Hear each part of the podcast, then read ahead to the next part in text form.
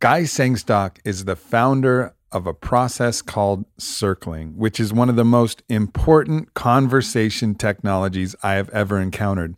Circling is a way to drop into the deepest listening with anybody that you're talking to, really letting them feel that you understand them and understand them so well that actually emergent truth can come out just by looking at their hand gestures and by really listening and reflecting on what they are saying.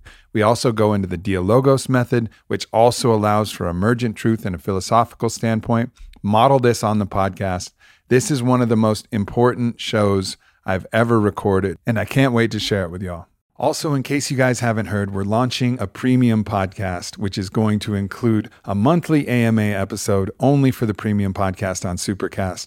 Also, all kinds of unreleased guided meditations, guided breath works, guided ecstatic dances, whatever we can put on there that we can support you and thank you for supporting us on our podcast, our ability to have the best tech, the best studio, the best guests that we can fly out, and really try to bring this to the ultimate level of what it's capable. So, first of all, just want to say thank you for listening in the first place. And if you want to go to that next level, get more from me, and contribute to the podcast in a more significant way, check it out aubreymarcuspodcast.supercast.com. Once again, aubreymarcuspodcast.supercast.com. And the bonus is you'll never hear me read another ad about anything else ever again. But first, a word from our sponsors. First up, we have NutriSense. Now, one of the most important levers to pay attention to is your metabolic health. And your metabolic health has a lot to do with your blood glucose. When you're on this constant roller coaster of taking in a bunch of sugar and then dumping a bunch of insulin to actually distribute the sugar, you can run into a lot of problems, a lot of problems that concern weight management, but just problems that concern fatigue and overall performance. But the thing is, you don't always know what type of foods or what your dietary practices are that are affecting your blood glucose levels. So, a continuous glucose monitor is an amazing solution. And the people at NutriSense really created the optimal solution for helping you monitor this in a continuous way. So you really know, all right, I ate this at this time, and now this correlated to this blood glucose level. And this is what it was doing on the inside. It's an ability to actually peer into our body in a way that we've never been able to do before. And putting one of these things on is painless. I've seen so many of my buddies with them on, from Ben Greenfield and Kyle Kingsbury. So many people who really take health and performance and optimization incredibly seriously use a continuous glucose monitor. And there's none out there that I've seen better than the ones provided by NutriSense. So if you go to nutrisense.io slash Aubrey, you'll get $30 off any subscription to a continuous glucose monitor program. So once again, go to Nutrisense, N-U-T-R-I-S-E-N-S-E dot I-O slash Aubrey for $30 off a subscription to a CGM program. And lastly, we have Onnit. One of the founding principles of Onnit was to try and make things as easy and convenient as possible without sacrificing quality and efficacy in any direction. When we made Alpha Brain, we wanted to put the best nutrients together in a single formula to make it easy to support your brain's optimal performance. But then we realized we were doing this with all of the different systems of the body, so there was still a bunch of different bottles to take. We combined them all in Total Human. Total Human is a day pack in a night pack with everything you need, not just from a vitamin standpoint, but from a performance standpoint. And that's where Onnit really makes its mark. Right now, we're offering a free seven day trial for you to try it. And I know that you will feel the difference if you give it a go. Go to onnit.com slash Aubrey or click the link on the screen and take advantage of your free trial, which you can, of course, cancel at any time. We always make that stuff easy. And just a quick note this is only available in the United States for now. We'll work on it worldwide coming up.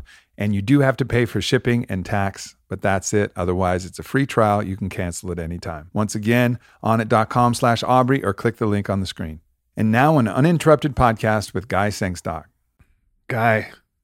Mm, Aubrey. Good to behold you. in this in this moment right now. Yeah, Emphasize B. indeed, Yeah. indeed. We could emphasize hold, but it's not as good for Yeah. audio. Yeah. Um, we just went through a powerful weekend together. Well, I guess it wasn't even a weekend; it was two days, hmm and uh, really got to dive deep in the circling practice, the Mhm. logos practice. hmm But really, in my mind, these are technologies that can help solve what I feel is the biggest meta crisis that Mm. is going on. And that's a meta crisis of a failure to listen to one another. Yeah. Yeah.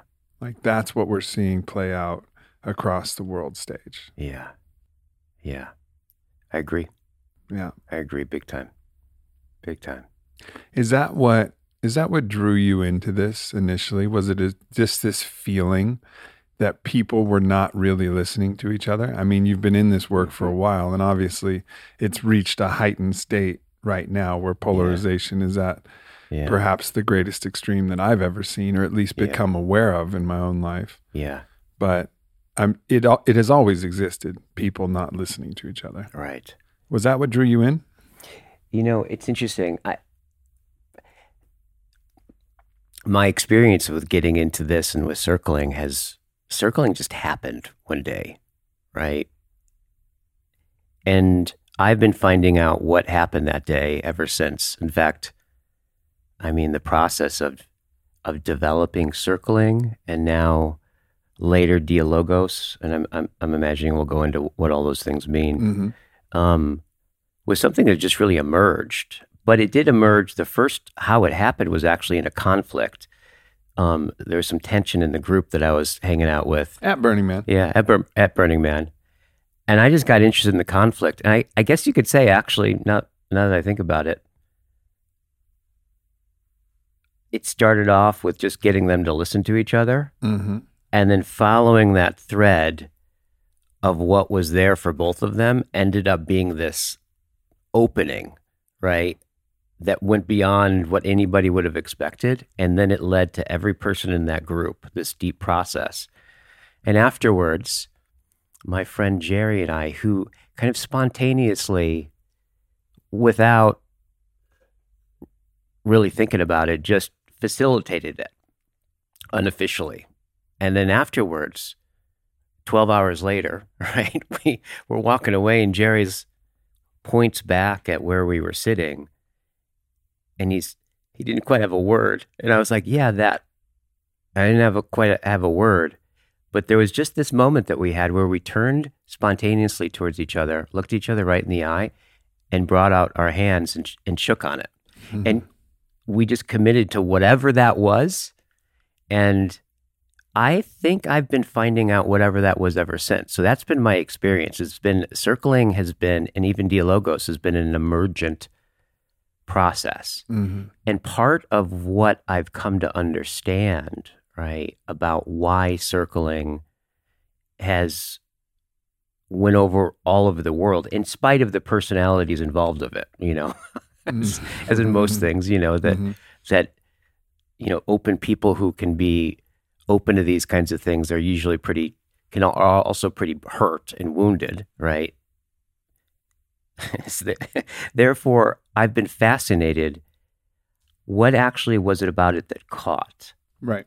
and it's it took me a, a while to realize that that I think one of the reasons that it caught is because we're in a situation with technology now that I don't, I don't actually hear a lot of people talking about this part of it, right? Which what technology did is it is is it changed the structure of communication by uncoupling where technology enabled and I think it first started with with the answering machine and then multiple like multiple levels of social media and email and all that kind of stuff it just proliferated.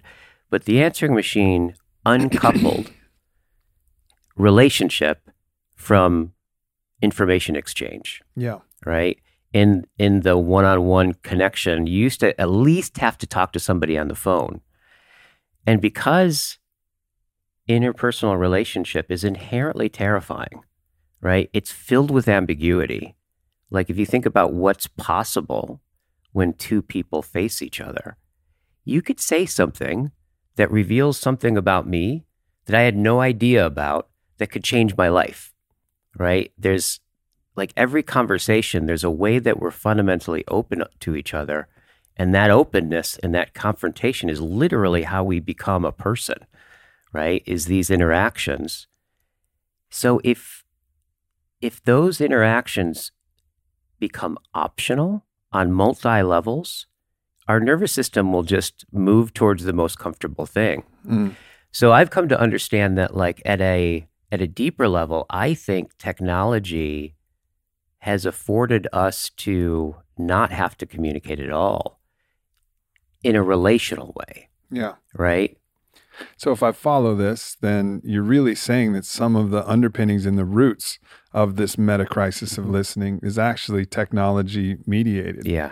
in a certain way because we can just send text messages and send voice notes. And I actually, you know, look, let's be real. When I get a voice note, I'm not really listening. If I could turn it to 3x speed and just get the information itself, mm-hmm. Most likely I would do that, except in rare circumstances with a very close person who I really wanted to hear their sweet voice say. Yep. But really, it's about information. And, and you were talking about this to us.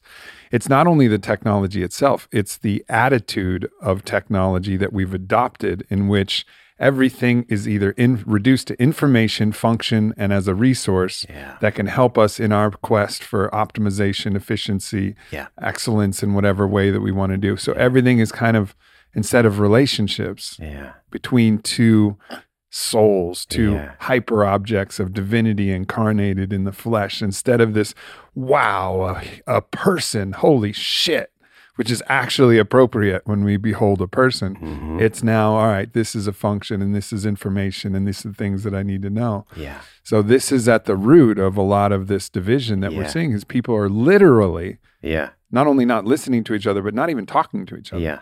Yeah, absolutely. And it's interesting because there's a lot of natural things that come in that our nervous system does when I'm facing another person, right? And we all know this if you've ever driven, right? And s- somebody cuts you off, you're like, hey, fuck you. I can't, like, Yeah, you know, yeah, you go crazy. But if you have to then sit next to them at the at the stoplight, all of a sudden you're embarrassed. This whole other thing comes up because there's this all this stuff that happens when we face each other. There's a vulnerability that we don't have to we don't have to have, and we have all these ways of taking pot shots at each other without having to feel the consequence in dealing with the fact that I just told you to fuck off. And it's not even necessarily the retribution, it's the consequence of the mirror neurons and the natural empathy that we have. Yeah. We say something hurtful, we see somebody get hurt. We have to deal Yeah. with looking in the eyes and feeling the heart of the person that we just hurt. Yep. And that's uncomfortable. Yep. It's a lot easier. It's way easier. Like in that same example on the side of, you know, two cars pull aside side by side.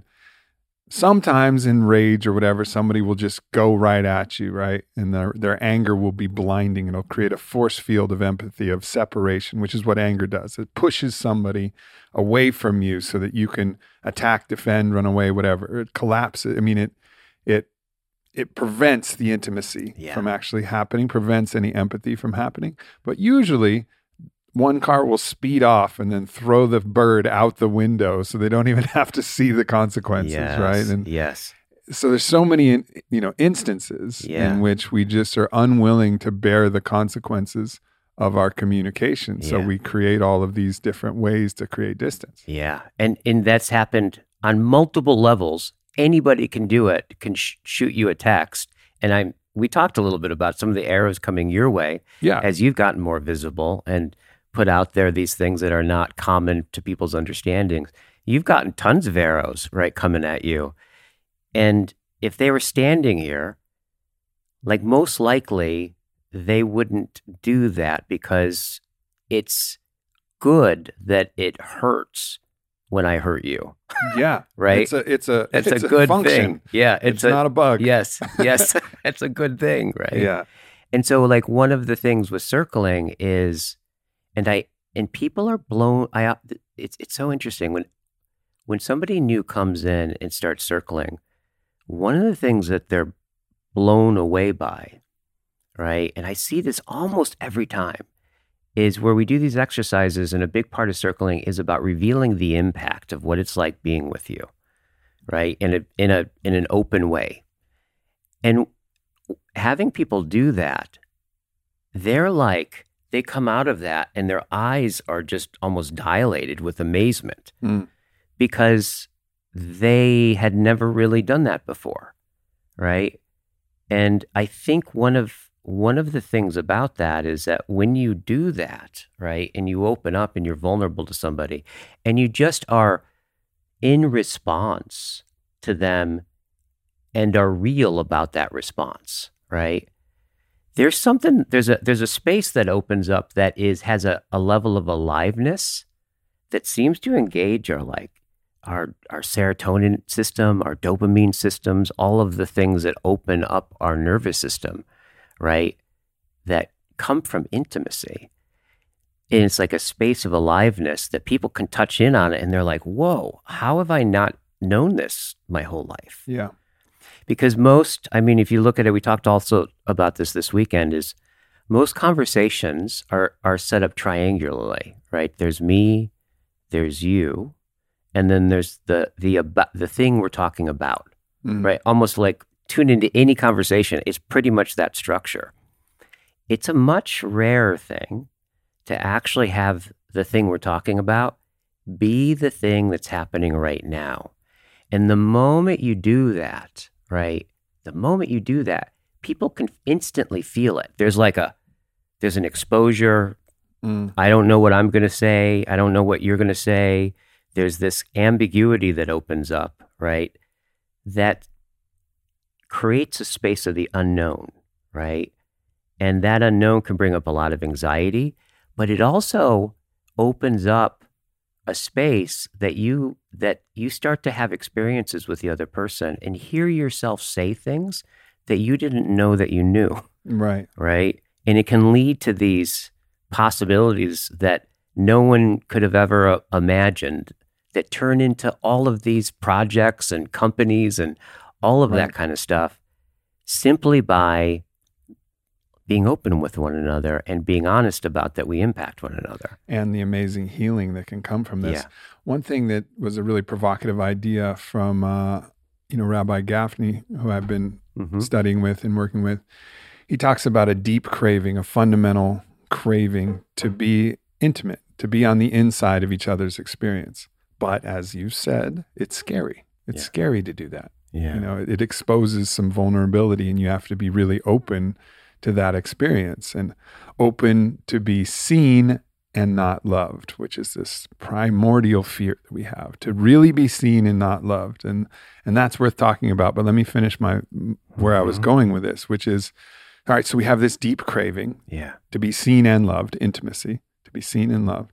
However, we're afraid of it. We're afraid that we're afraid that we're going to be seen and not loved. So we go for pseudo intimacy. yeah And pseudo intimacy is trying to be on the inside together. But instead of actually going on the inside together, we place something or someone outside of us. Mm. And then by nature of there being something outside, it's we're on a pseudo level on the inside of Mhm. something else. yeah So if somebody else is outside of us, I think this is the nature of why people want to gossip so much and why as soon as two people get together, if they can start talking about somebody else, then all of a sudden they create this little false bubble of intimacy yeah where they are on the inside, but they're only on the inside by fact that they've placed somebody, else, on, the, outside.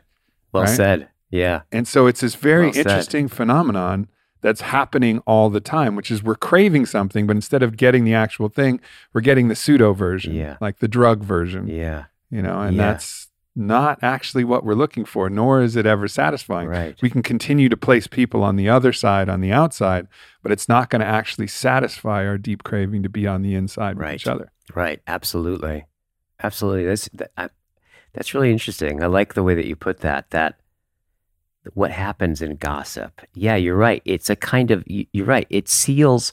You even lean in and you're like, oh, that you know that bitch. And Yeah, how could yeah, she yeah. do that? And like the, Yeah. there's it. There is this kind of pseudo insular quality of belonging that happens. Mhm. You're right, and it's predicated on othering somebody. Yep. Right. Yeah, you see that all the time. that is a that is I like that. Yeah. I like that way of conceptualizing it because it speaks to this. It it speaks to this. And this is and this is it's so interesting. I I've never I have so much wonder when I think about this, right?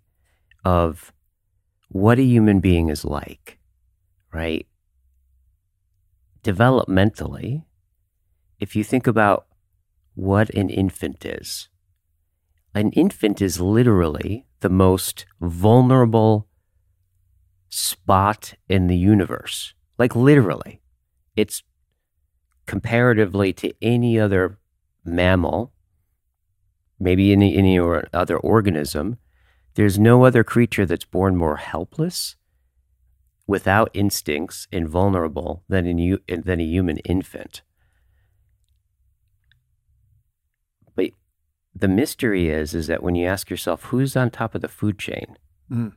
right? Like who's who has the ability to to conceptualize and have an image of the cosmos and then wonder about where it comes from right? Who's colonizing mars?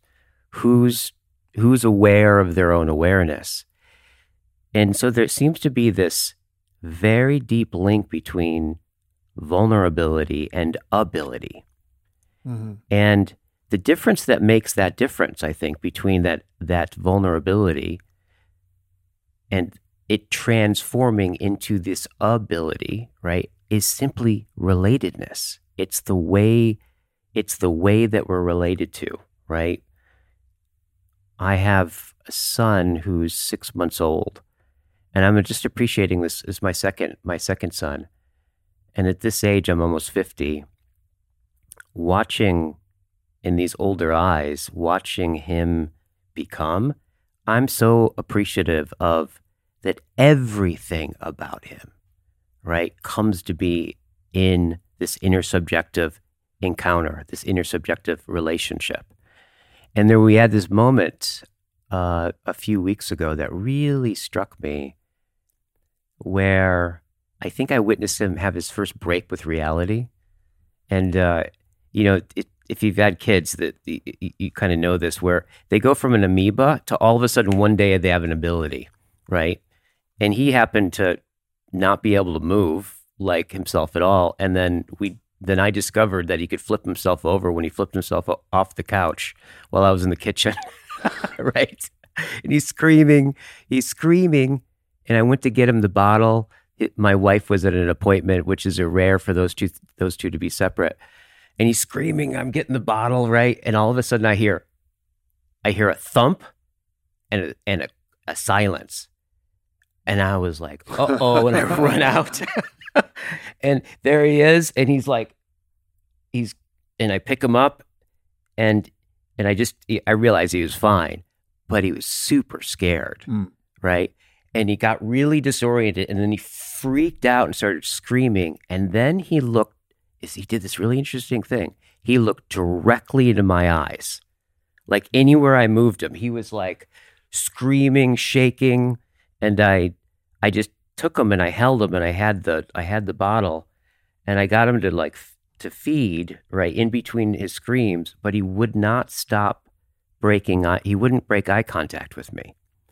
And the, there was this process of him shaking and then drinking and then starting to fall asleep, waking up like disoriented, screaming, finding my eyes, falling asleep. This process happened over like 20 minutes until he went into the, like the deepest sleep I've ever experienced him have. Mm. And it was an interesting moment for me because when he fell asleep, I was sitting there with him in silence. And his mom's gone, right? So I had this rare rare moment with just him having having that just happened. And I could literally feel I could almost literally feel or see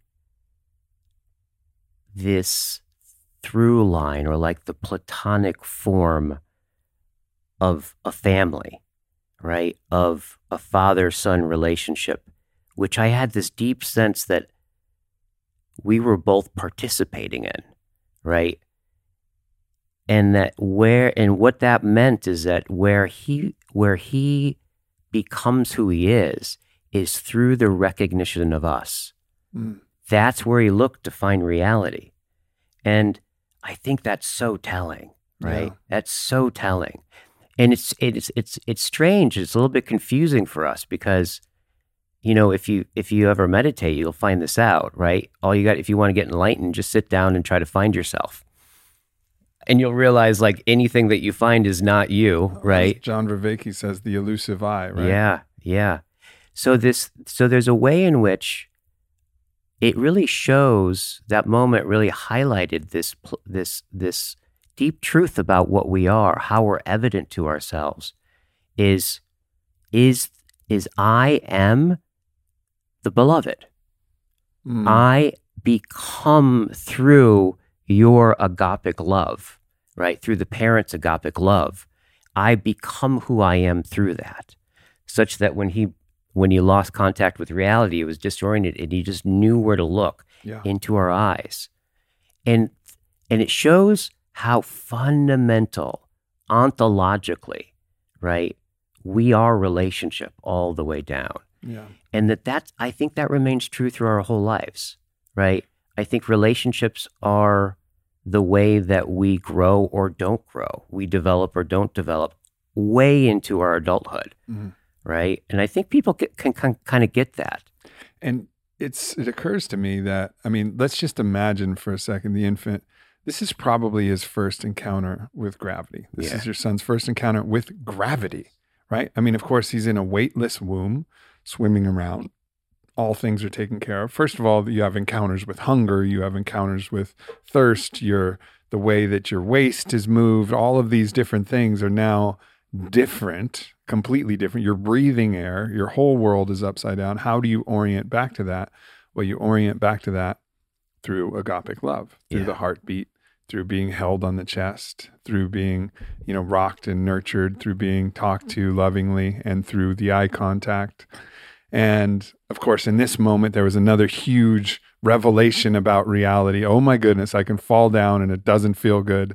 How is this even possible? What the hell is going on? I'm just hmm. forming my understanding of reality. It all looks like a hallucination and a vision and a dream still because none of it has meaning. Nothing has Yeah. words. yeah Everything is just in this dreamlike state. yeah And then, but he finds your eyes and he's like, okay, yeah okay, I'm okay. I'm Yeah. okay.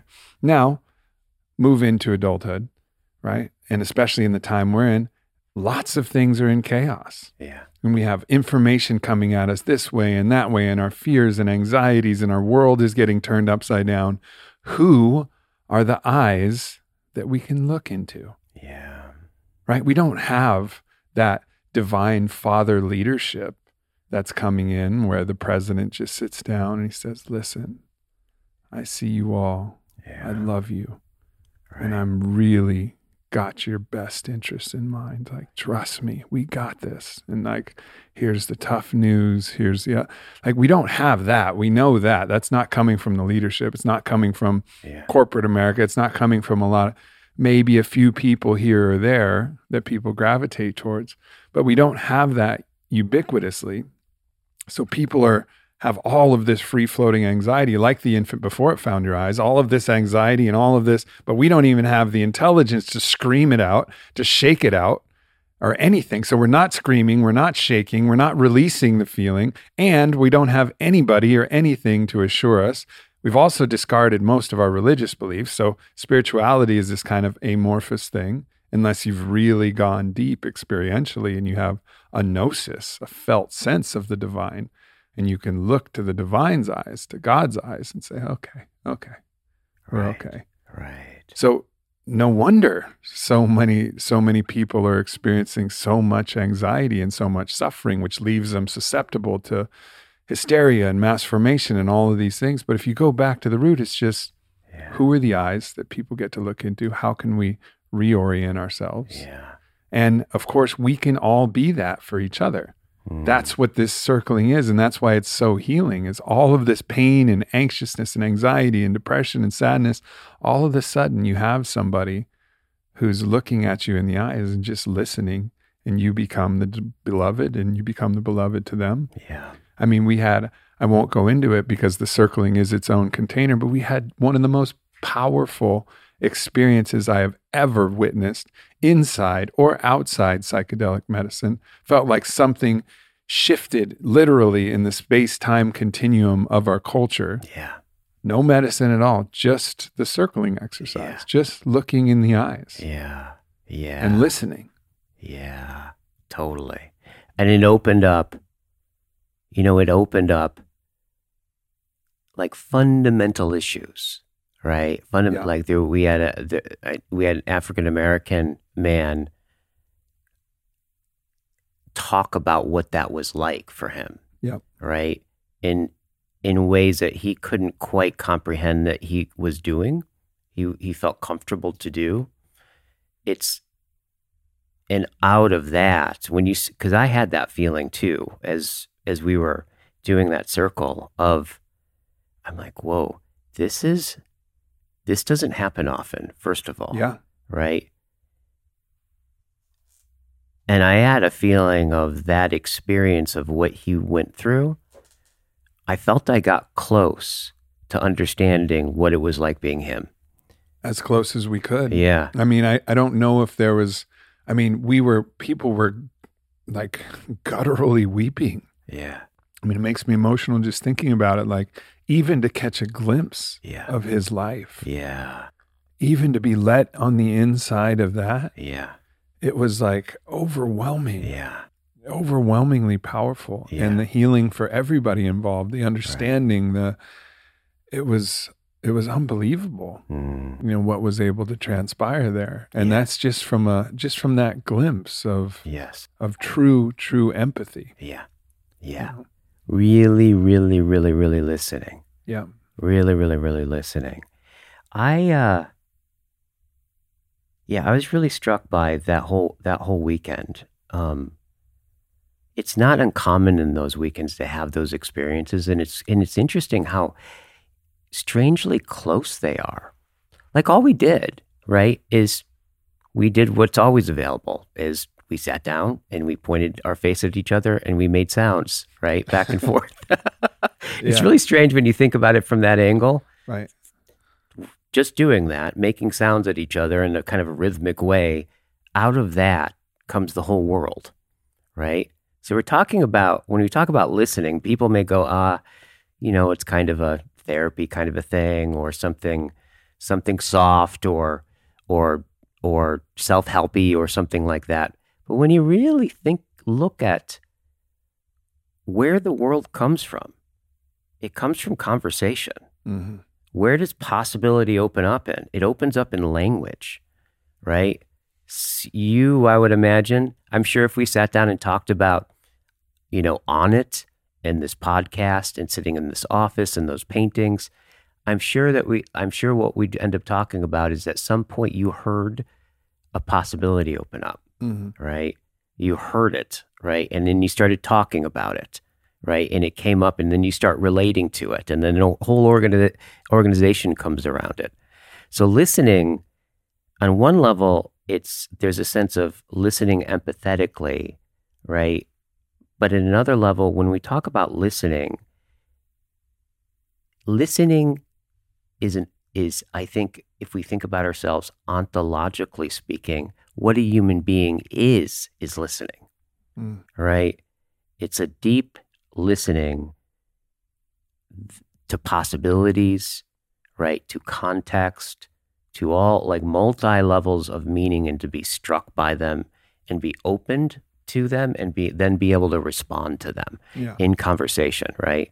So I just want to like highlight like what we're not talking about. What we're talking about is is is not just a therapeutic kind of encounter, right? That's that's unusual or ex- or exceptional. What we're talking about is the very thing that makes the world go round, literally, Mhm. right, in a big way. hmm And to listen really means that we need to stop listening to ourself all the time, at least the separate self, the mind that is constantly projecting our own opinions, thoughts, ideas onto other people so and other things. So instead of actually listening to a person, we're listening to what our projection of that person is and filtering it through our own filter. So we're not listening to anything at all. Yeah. We're actually listening to ourself through another person. Yeah. We're projecting onto the divine and listening to the divine you know, through as ourself. Uh, well, that's an interesting topic. Of course, mm-hmm. we can say that we are the divine, but I'm talking about our separate self. Mm-hmm. So we're so noisy and so projective that we're not actually listening to anything at all. And all real insight and all all the real magic comes when we can bring all of those projections back within ourselves. Yeah. And actually allow the truth of another person's expression in, yeah. in its entirety or another thing's expression in its entirety to permeate us. Yes, absolutely. And it's it's interesting because listening is so mysterious to me. I could think about I mean I could talk about listening forever. Like mm. in circling that you could say that one of the things that circling is is a is a is a is almost like a spiritual practice in listening. And I have been struck and continue to be struck with how transformative listening is, right? For the listener, mm-hmm. right? And for the person being heard. But one of the things about listening is I mean, I told I told you this story in w- with a mentor of mine who who is he's you know he would one of the things he would do is just out of nowhere he'd be like he'd go he'd go all right. Let's talk about listening. Or he'd go let's talk about reality. His name was Ron Bynum. He he basically kind of he was in the he, he was instrumental in in in est back in the in the 70s has a long history and leading courses and now he he he uh, he consults with big companies and stuff like that. And he befriended me and was a mentor of mine for a while. Um, and I'll never forget when he said all right let's talk about listening which led to like a six month process with him of going up to his house in Healdsburg and like walking along the river and spending three days there and staying up all night and, and, and, and going into these deep conversations. But the one about listening is, it, it was a question that he asked me that was striking. He said, What is it? What is it that you need to get about listening? Such that if you don't get this about listening, listening isn't possible and we were we were at Healdsburg, and Healdsburg has like a little like a, a little town square and a park in the center of it, and we did laps around that square with me like emptying my mind of all of the smart philosophical right answers that I had for him. And it was, we probably lapped it about three times. And at some point, he just stopped and he's like, All right, you ready? I'm like, I think so. it's like, what you got to get about listening, such that if you don't get this, listening is not possible for you or anybody else. You ready? I'm like, yeah. He said, and he looks me right in the eye and he says, You don't. You don't listen. And if you just kind of let, let that sit for a second and work its way into you, it starts to make real profound sense, right? Mm. Because we, as you were taught, as you were, I think, alluding to, l- we don't n- until I can hear that I don't hear, until I can listen that I don't listen. Listening isn't possible. But the moment, the moment I recognize and overhear myself not listening, is the moment I start listening. Right. Right. Is the moment I start listening. Right. And that's where it opens up. And a lot of times it's like we don't really listen. We listen to all of our preconceived ideas, right? All of our preconceived judgments and prejudices and and assumptions about things, right? And I can go my whole life not even recognizing that I never ever actually heard you. Mm-hmm. I never actually listened to you. But when you do and you start to recognize, like, oh, I wasn't hearing you just now. That's like an opening. Yeah. That's like an opening. You know, it's uh, one of the things that occurred to me is that nobody knows the same person, Mm-hmm. right? Like because of the inevitability of our projections. Yeah. Like we're always projecting a little bit and filtering somebody. But the closest we can get, just like we said, the closest we could get to understanding, you know, my brother's experience was by really deeply listening and then opening our hearts as fully as possible. And in doing so, we not only felt as close as we could to feeling what he felt, but we also got to see him through unfiltered eyes as close as we possibly could. Right. And so in that moment, we all got to see pretty close, Yeah. pretty close to the same person. And we got to feel pretty close to what what a little flavor, a sliver of what he what he had endured in his life was Yeah. like. Yeah. And that's about as as good as it gets. But it's like one of those things. It's the it's the finger pointing at the moon. You know, it's Yeah. like we're gonna we're gonna point to this thing. It's not that we get to the moon. It's that we're striving. We're striving to really see reality, see each other Mhm. without our biases, without our snap judgments. Yeah. You know, I made a post about, you know, what's happening in Ukraine right now. And I don't know when this podcast will release, but in a couple weeks. Mhm. But it was interesting, you know, and really my first the first paragraph was just let's take a moment and like listen to the listen to the sorrow of those that are affected, not from a place of just acknowledgement as a virtue signal like Mm. before I even share any of my thoughts, let's just make sure we take a moment and connect, you know? Yeah. And a lot of people were, you know, moved by that. And then there's, you could see that some people who are so charged up about their own stories that they just blast right through that and just start commenting about the new world order and the great reset and the this thing and that thing and Trump and blah blah blah and it's like Mhm. Yeah. just like let's just take a moment here and like sit and sit with this and it's it's such an essential skill is even just that you know we'll get into this a little bit in the in the dialogos that we're going to model but it's called a aporia like this just moment of of reflection to like let some overwhelming thing just like let it sit like let let yourself sit in it for a moment before immediately responding you know or reacting i should say. It's not even a response. It's a snap reaction. It's like someone hit your knee and you kick Mm. you know but if you take like a moment's pause like that's not only important for our thinking but it's important for our humanity you know like it's deeply important for our humanity to just Really pause. Yeah. Yeah. As you were talking, I was. Um, it's interesting as I, as I was listening to you, your your when you said take a moment and let's just pause and listen to the suffering, listen to what's happening to the people being affected. It was interesting because I was uh, experiencing one as I just flashed to all of the scenes on the news that I had been watching, and then the people in the in the subway taking shelter.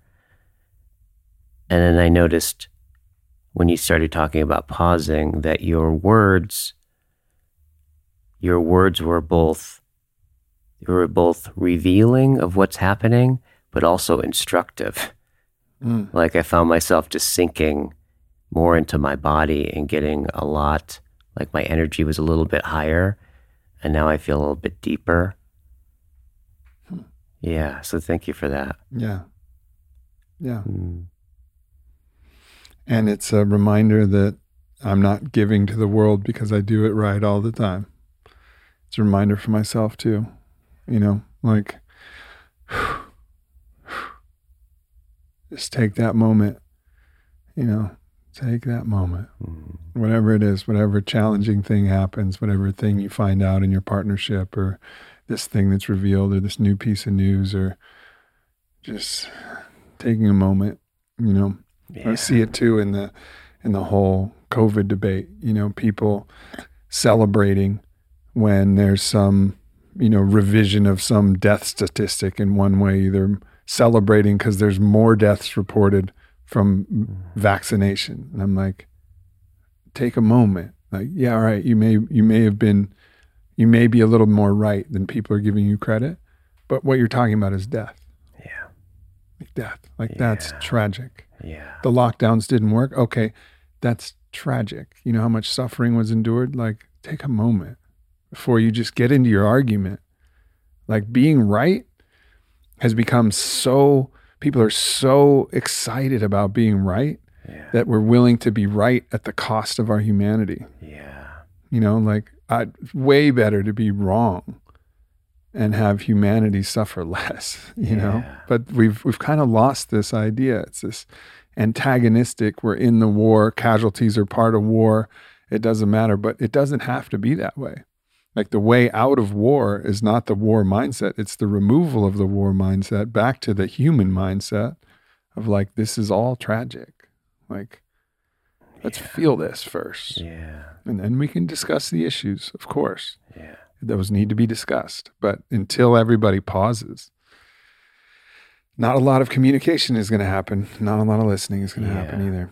Yeah. Yeah. I mean, it, one of the.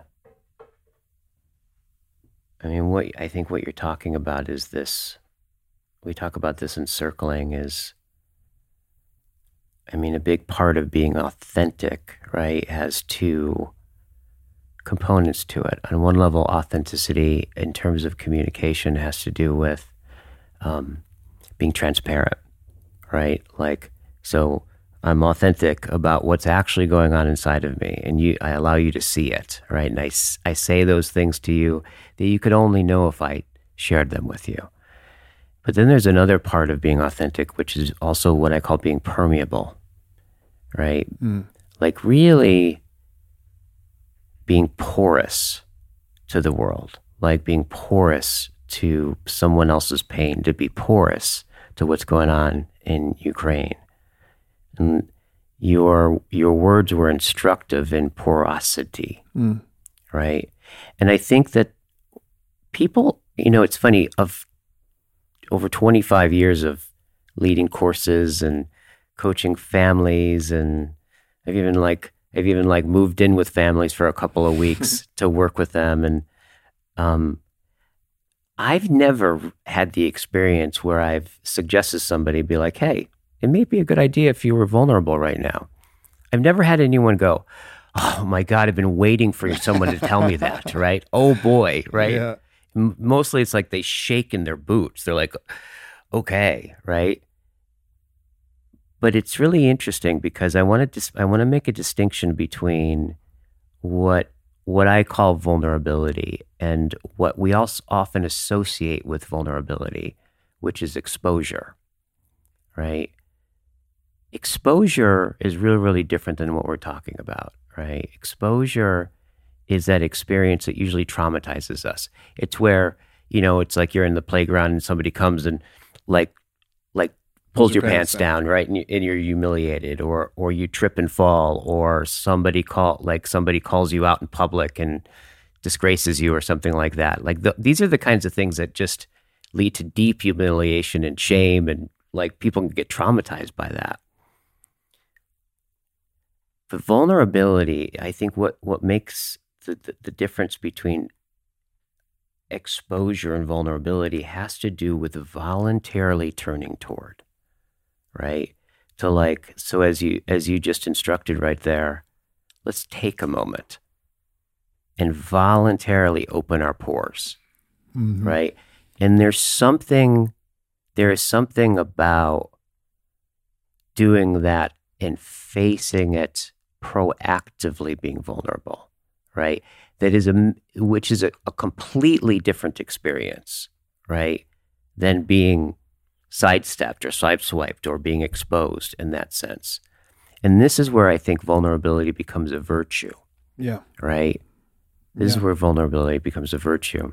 It's so necessary in so many other fields. I mean, we're talking about geopolitical issues right now, but you know, I was CEO of Onnit for a decade, and I had to terminate a lot of people. Hmm. And as CEO, you have two choices in a termination. Well, three really. One, you let somebody else do it because it's uncomfortable, right?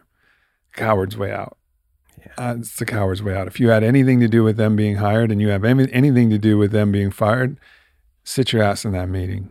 It's important. It matters. It matters to you. It matters to them. It matter. It matters. And you know this is this is season one of Game of Thrones, where Ned Stark, you know, says if you read the sentence, you wield the sword. Like you can't not get your hands bloody if you're condemning someone to death. You don't let the executioner do it. You got to do it Yeah. right there's something very honorable about that so that's that's part one but then you can also then choose to take a sociopathic posture where you're not connected to that individual at all and this is just handling business and i'm just handling business sorry it's just business it's just business and you remove yourself you close your pores you become impermeable Mhm. opaque to those different feelings that leaves the other person without I've been in situations like that on both sides. I've been terminated and I've been in the room where an executive was terminating and took that posture and it's it's really brutal for the person who's experiencing it because somebody it tells them about the world that the world is callous and they don't fucking care Yeah. that those above them are callous and they don't care. And so it creates this kind of idea like, well, fuck them. I'm going to get mine. We're in an antagonistic relationship because obviously they don't care, Yeah. you know? Yeah. Yeah. And then option three, which is the option I did my very best always to take, which is it's tough. I would, you know, I knew that it was coming and I knew that it would be painful. And, you know, you wake up that morning and you're just dreading the whole situation. But you, because I knew I was going to go in and I was going to feel them and I was going to let myself be porous. And if they started crying, uh, oftentimes in that situation, I start crying. Yeah. Doesn't mean I change my mind. You know, I can still stay firm in my decision, but I can feel it. I can feel the weight of what just happened. And in all of those situations, I mean, I can't think of top of mind anybody that I've been a, that's been a part of that termination that wasn't ultimately still an ally down the road because in that in that crucial moment Yeah. we established something and we established like I care. Yeah. I care about you. Yes, I'm making a decision and you may not agree with it and you may not like it. It may be uncomfortable for you, Yeah. But I care about you. And so the decision isn't done callously. It's like you matter. And that's it's super important. So anybody in business, like I encourage you guys or whatever, relationship too. You know, you can take that again, removed, closed off posture. And I've definitely been probably worse at that sometimes, you know, in in my history, breaking up with somebody and just being closed off. Yeah. Wow, that's fucking brutal. And but I understand it's scary. If you open your heart, then it might Yeah. you might change your mind, right? Yeah. So you might think I need the courage and I have to close myself off.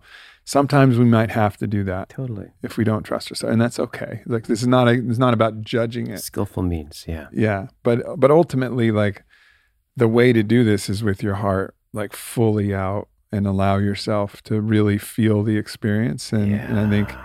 That's an important skill. It's like ice baths. Yeah. You know, like you got to just go in and you deal with the cold. But if you can do it, you come out better for it.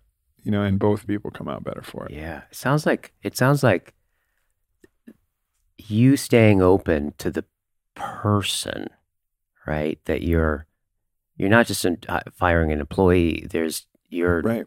you're you're you're changing a fundamental relationship with a human being. And so just staying open and porous and permeable and transparent to their humanity all the way through that. It sounds like uh, like it's funny as you talk about that. It sounds like like a bonding experience actually. Yeah. Yeah. I mean, we're both, we're both, I'm there with them Yeah. in a very dark and challenging time. Yeah. At least challenging, if not Yeah. dark. Yeah. You know, like they know that I'm there with them. And and there's something that even though they might blame me and they might, you know, Hmm. talk shit to me about me that night at the bar or whatever, it- it's okay. Like Mm-hmm. the somewhere they they they could feel that I was there with them yeah. and I was willing to go to the deep. Yeah.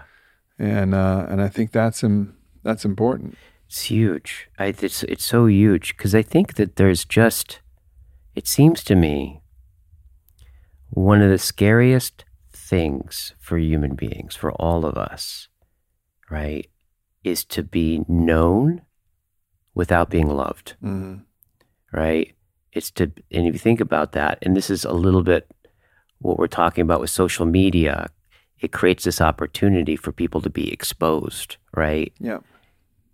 Without having to really address the thou, right, with the other.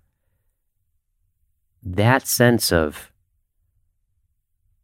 when you think about so Martin Buber, who's been a big influence on his work has been a big, influence on me was was really highlighted this right. Martin Buber was a philosopher, kind of a, a Jewish theo, theologian. A lot of a lot of people called him a mystic, but what he saw, what was missing in modernity, was this kind of numbness, right?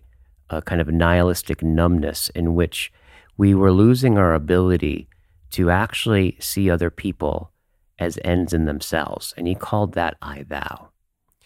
And what's interesting about this, uh, on one level, you, you know, you're talking about, we could look at what that whole experience of firing somebody, right? And doing it, firing a person, being in the impact of that, right? What he would say is that what you did is you genuinely addressed and were addressed in a real encounter, Right. right? And he talked about that I thou, he used to say this thing that I thou is spoken as one word. And he said there's two existentially, we have two fundamental ways of relating with that, with anything. We either have an I it relation or an I thou Hmm. relation. And both of them are spoken as one word. And essentially, to, he would say that when I relate to something as an it, uh, it you become a means to my own end, Right. right?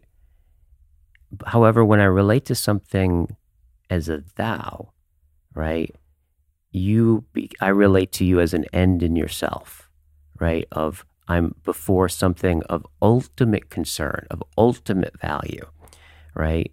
And what's interesting about that is is that they really are when he says they're spoken as two words. You know that, right? Because you can feel it. You can feel that when I relate to you as thou, there's an I that that I am that's Mhm. different than when I Mhm. relate to you as an it, Mm-hmm. right? Mm-hmm. And you mentioned about yeah, like we don't want to necessarily like undiscriminately open to anybody, right? Mm-hmm. That we have to have, you know, people are anything can happen. Sure. Like as as Jordan Peterson would say, like you're you're a whole vat of snakes, right? right. Yeah. No wonder, no wonder, right? We want to close off and I want to relate to you as an it. However, I, I think the thing I want to I want to emphasize from my own experience with this is in circling, one of the things that's been really interesting to me is that when people experience circling, the way that they go about practicing it is about learning how to facilitate it. yeah. It's really that's I've always found that really striking. It's it, it's kind of like if you if you look at it from the vantage point of say like something like psychotherapy. Let's just say that the the goal the goal or the outcome is you go to therapy and and and the goal of the therapy is to and you know it's working when you want to become a therapist, Right. right? There's this element of circling that I think reveals something about that that there is an openness, right? When I can relate to you as a thou that I get to have, Yeah. right?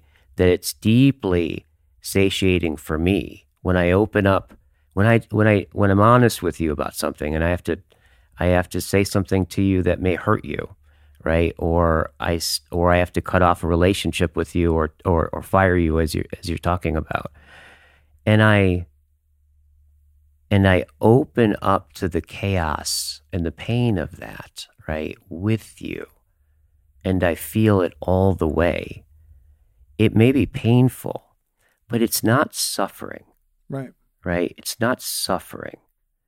It's it's when it's when I cut off and make you an it, right?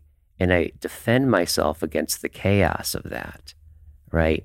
That I shore up this I, right? That now becomes brittle because I have a wall around me, Mm. right? and I think this is what happens in judgment, right? When people talk being, you know, when people talk about being judgmental, essentially, you can. I I think you could you could look at judgment as the mind's way of resisting anxiety, Yeah. right? It's the ultimate itting of somebody else. Yeah, You yeah, know, if you judgment, you've created an other, you've created an it.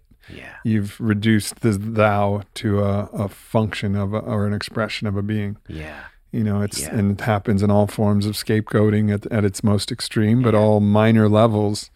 You know, even as we were talking about earlier, as soon as you place somebody on the outside, you start to it them, and then that creates this false sense of thou-ness, I thou-ness between you, but it's not really real because you've just itted somebody else. So you've just tried to create artificial contrast yeah, yeah, you know we inherently know though that it's wrong it's wrong like when you see on the if they want to paint uh like a ruthless executive in a bad way they'll have that ruthless executive they'll hire somebody who'll be like the axeman company. A company will come in to do the terminations. Yeah, right? And then we inherently know that that's wrong. And we inherently know that the person who did that is a villain. Yeah, but in the, because ultimately then they they are not going to be opening up to people they're going to say ah well you know just doing what i was told and Yeah. there's no gripe with them they're intermediary Mhm. interlocutor between the person making the decision and the actual execution but technology is that same kind of cat's paw you know Mhm. technology is the same way where yes it's Mhm. you but it's like the technology becomes the cat's paw that receives Yeah. you know buffers all of the actual feeling yeah, and um, yeah, I just it's interesting to see the. It's not like this is a new thing. We've been trying to buffer ourselves from an executioners back in the day, buffering the king from having to deal with his right, with his thing. You know, generals not being on the battle battlefield. You know, and seeing the soldiers. And of course, the great generals are right there leading it and feeling it. yeah, That's what makes a great general is their willingness to be there with their men right, you know, like the great story of Alexander the Great. Whatever his reasons were, he's deep in India fighting elephants. It's swampy, it's muddy, there's mosquitoes, it's fucking crazy. His men want to go home. They're a long way from Greece. And but he's always out there with Bucephalus, his horse, with his double plumed helmet, not letting everybody know, like, you want to know who Alexander is? Here I fucking am. Here's the guy with that. So the men are like, we want to go home, Alexander. We want to go home. We're ready. It was at the point of mutiny. yeah, And as the story goes, he just pulls off all of his armor, disrobes his tunic, and he shows all of his scars, Mm. all of his scars. And he Mm. says, Bring forth a man who has bled more than me, and we will go home. Everybody looks around, they look at all his scars, just riddled with arrow wounds and slashes, and they look around and they say, All right. And they just start pounding their chests, like, All right. yeah, Like we'll continue to follow you. Why? Because he was one of them. Yeah. Like he could feel them. He knew their Yeah. pain. He was he was suffering with them, yeah, you know, and then all of a sudden that created the solidarity. Yeah. Like we know that. We know Right. that's like that's what that's what togetherness is. And the It's like bond. feeling it. The bond. and you're going like this with your hands, right? Yeah. And it's like as you're talking about the intensity of it, it's it's more and more taut. Yeah. This it's it's interesting. Vulnerability in that way that you're talking about, that, that story completely exemplifies this connection, right? Between well, one, vulnerability and leadership, Mhm. right? And two, vulnerability and a sense of ground, right? And a sense of orientation and a sense of being held, right? And belonging into something, right? That I can relax and makes me in, interestingly more powerful. Yeah. Right. More able. Right.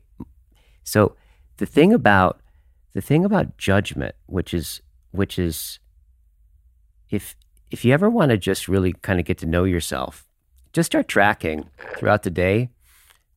Anytime you just notice yourself say like saying stuff about other people in your head, right, and your responses to them, and You need a you need a big notebook. yeah, that. totally, totally. And and you if you look at if you look at judgment as as the mind's way of managing anxiety, this is it becomes really interesting because people the, the what makes a judgment a judgment right is usually it has some discernment but what makes it a judgment is an insinuation of a um, a claim of identity right so i can basically what i what i think you just modeled in the way that you fi- you fired people right is in some sense you've discern you've made you've made a judgment in in in, in discernment about this isn't going to work, right? And you have criticisms about about the way that they do things. But what you didn't do is you didn't go like you didn't you didn't use that discernment as a, a an identity claim about who they are. Mm-hmm. That hook, that identity claim, is the thing that goes manages the chaos. Right. Right. Like not like nominalizations and generalizations are all ways of like if it gets too chaotic, it, if it's too threatening over there, all I got to go, I got to go do is go, oh, that's you're just, or yeah. that's just, and in that moment, I separate myself from from that chaos. I keep it out, but I'm also separate, and that's where the suffering is. And the reason why I, I I, want to kind of double click on this is because I I can't emphasize this enough because it, the one who suffers in judgment, the one who suffers in contracting your heart is us, right? And and what it takes to well, you just look at it like this. When you fall in love with somebody, right? And you see or you see people in that that early stage of a relationship where they're just wide open, right? They're wide open with their new lover. But during that whole period of time, like the sun sets brighter, mm-hmm. right? Like your your mother's less irritating. There's more possibility, and I think what that shows is how how whatever it is in us that judges somebody interpersonally is not local it's always global, mm. right? Because if I if I have a resentment against you or a judgment against you, right? The sunset isn't going to be as bright. The world isn't going to be have as is, isn't going to be as possible, right? There's this there's this deep connection between that it's like there's one artery or something. Like if I contract to you, yeah, I contract to everything else. Yeah right? And so that's one of the things I think why it's so powerful from my own benefit in terms of my own happiness, right? In terms of really, really relating with people as a thou and noticing my judgments and letting them go, right? In a big in a big way is a is this is simply the way that we are open. Yeah. Right? The way that we are open. Yeah, it's beautiful uh, looking at it that way. What I could see and what I could imagine when you were saying that is you were talking about the hook of the hook of I, you know, identifying someone and, and placing a judgment on their identity and then recreating their identity and reducing them to an it. It was almost like it was like a part hook and part like the Spider-Man web that just keeps them stuck yeah. in this thing that they can't get out of. You know, you've placed a Spider-Man web over their mind, you know, in your mind over the entirety of them and they're stuck in that thing. Yeah. But what we don't see is there's that same hook, that same Spider-Man web that comes all the way back around and hits us right yeah. in the back. Yes. You know, like a ghost, a phantom version of that that's also equally real that's coming around and locking us, locking yes. us. And it goes back to this idea that, you know, we are not a drop in the ocean, we're the ocean in a drop. Mm-hmm. That, or in another word, you know, Atman, which is our internal divinity, is Brahman, is all of God. So our internal divinity, which is who we are, is all of the divine. So the moment we start judging an aspect of the divine, we are inherently judging ourselves. Yes. And to judge ourselves is to exile that part of ourselves. So we're ex- the more judgments we have, the more we have exiled a piece of our own divinity. Yes.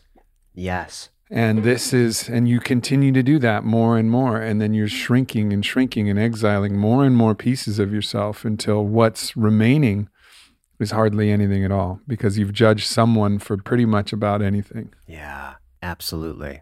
Yeah, it's, I, if I, yes, if I contract to anything, I contract to everything. Yeah.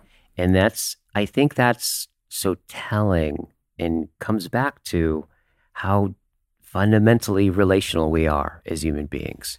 We just there's no way around that, right? We we're not things, right? We're we are an we're an opening and I'm always even when I'm alone, my very aloneness, right, is given by that I am alone in from the context of being in a social environment, right? It's it's all the way down we're relational. So this is this is so, so, so important.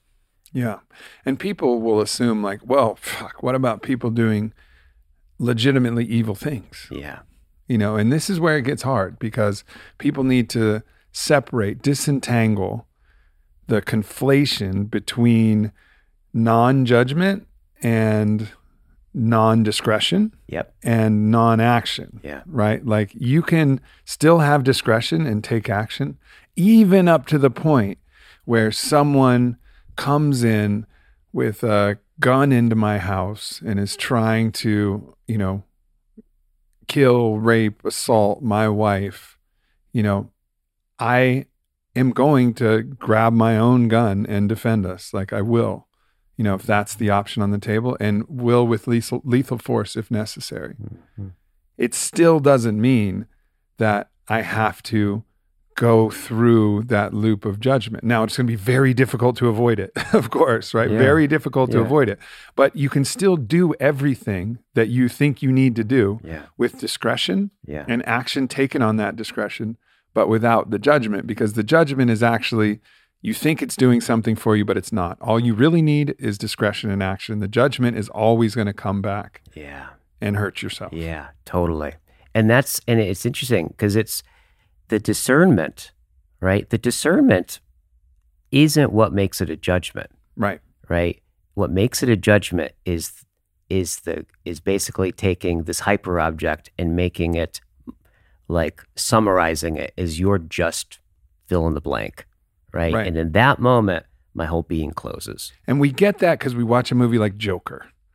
Right? Like Joker in some older Batmans is just a psychopath. Yeah. Like just a fucking psychopath. Yeah. And then in later Batmans, you start to see more of his humanity. And then finally in the movie Joker, you see Joker as, yes, a psychopath eventually, and a guy with a who's a little bit off yeah. who really wanted to be loved by the world. Right. Who really wanted love. And that love was closed off to him. And something very dark happened yeah. when that love was closed off. So now Joker is not just the, the psychopath or the robber or the, the or the this thing, which we love to do.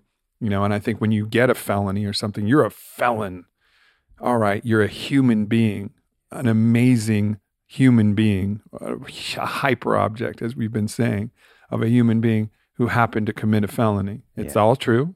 I'm not trying to deny that or excuse that. Mm-hmm. You know, you did something. Yeah. But nonetheless, you were far more complex yeah. than that which you did. And even the Joker, the psychopath, is not just the psychopath. He is the human all the way through that eventually expressed in mm-hmm. this way mm-hmm. that was psychopathic. Yeah, absolutely. And you know, I th- if I remember right, that that he was isolated. Yeah. Right. Isolation is we get so we get so crazy when when we isolate, right? In a bit in a big way. I'll uh, I'll never forget the. I saw this. I think it was uh, an uh, it's like a documentary on a some some serial killer, and at the end, he got he got sentenced to you know eight thousand I think actually got sentenced to death. I think, and they showed they showed the the families of the victims, right, having their last words. They they they let them say some stuff, and you see, like people getting up there and going, "I hope you die in hell." Like, I hate you. You are an evil man, right? all of these, you know, understandably intense, intense, hurtful things, Sure. right? And then there was one woman that got up there and she said, You know, I think you and I have suffered enough here. I I don't know what happened to you, but I bet if I if I did, I could un- I could begin to understand what you did, but I've suffered enough. We've suffered enough. I fully forgive you. I fully forgive you. And I want you to you ought to go to jail and you you ought to face this, but I'm going to let go of my resentment of you and my judgment of you. And there was and it was really interesting because in all of the other with when any all the other people spoke, he was like a stone.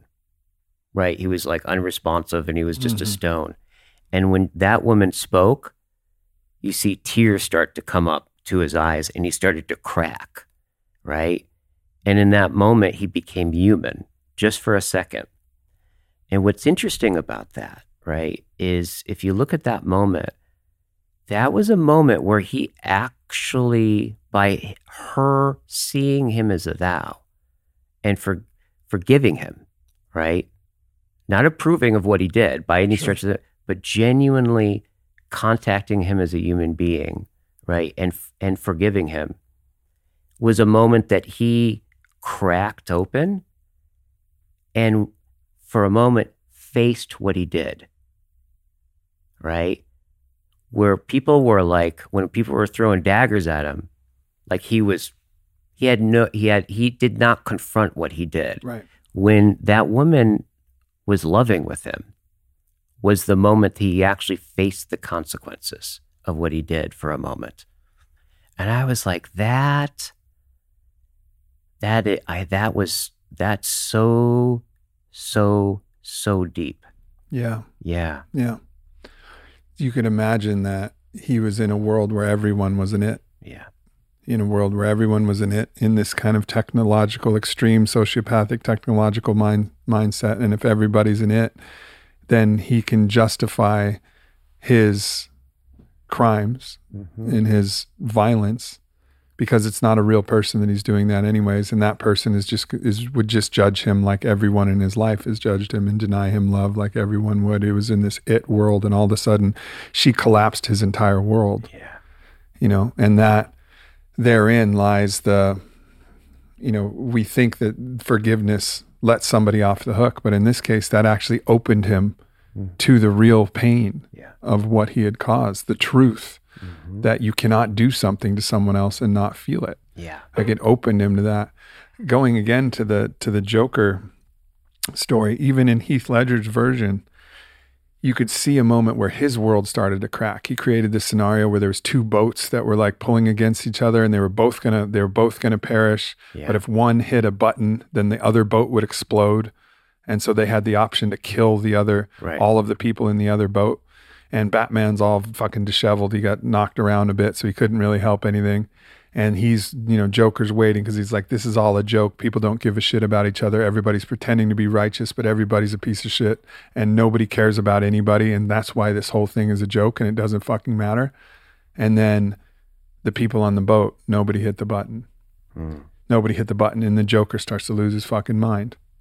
Because at that moment his world that everybody nobody cares about anybody because nobody cared about him right? So nobody cares about anybody. This whole paradigm that he created this entire worldview starts to collapse and he starts to lose it starts to lose it because his world was shattering Yeah. right? So we we underestimate how powerful these acts of goodness, these acts of kindness, these acts of forgiveness are in recreating the type of world that is just and where people aren't committing these things. We have this old indoctrinated belief that the only way to keep people in line is code of Hammurabi, Mhm. you know, smite them as they have smite thou. Yeah. Doesn't fucking fix anything. Yeah. You get the Hatfields and McCoys shooting pot shots at each other Yeah. for, you know, centuries. Yeah. Yeah. Yeah. Totally. And like facing this this sense of just going back to how we become a person, right? Is is in these inner subject like I thou relations, right? That that I become who I am through through noticing how I impact people, right? And if that if that impact is not shared, right?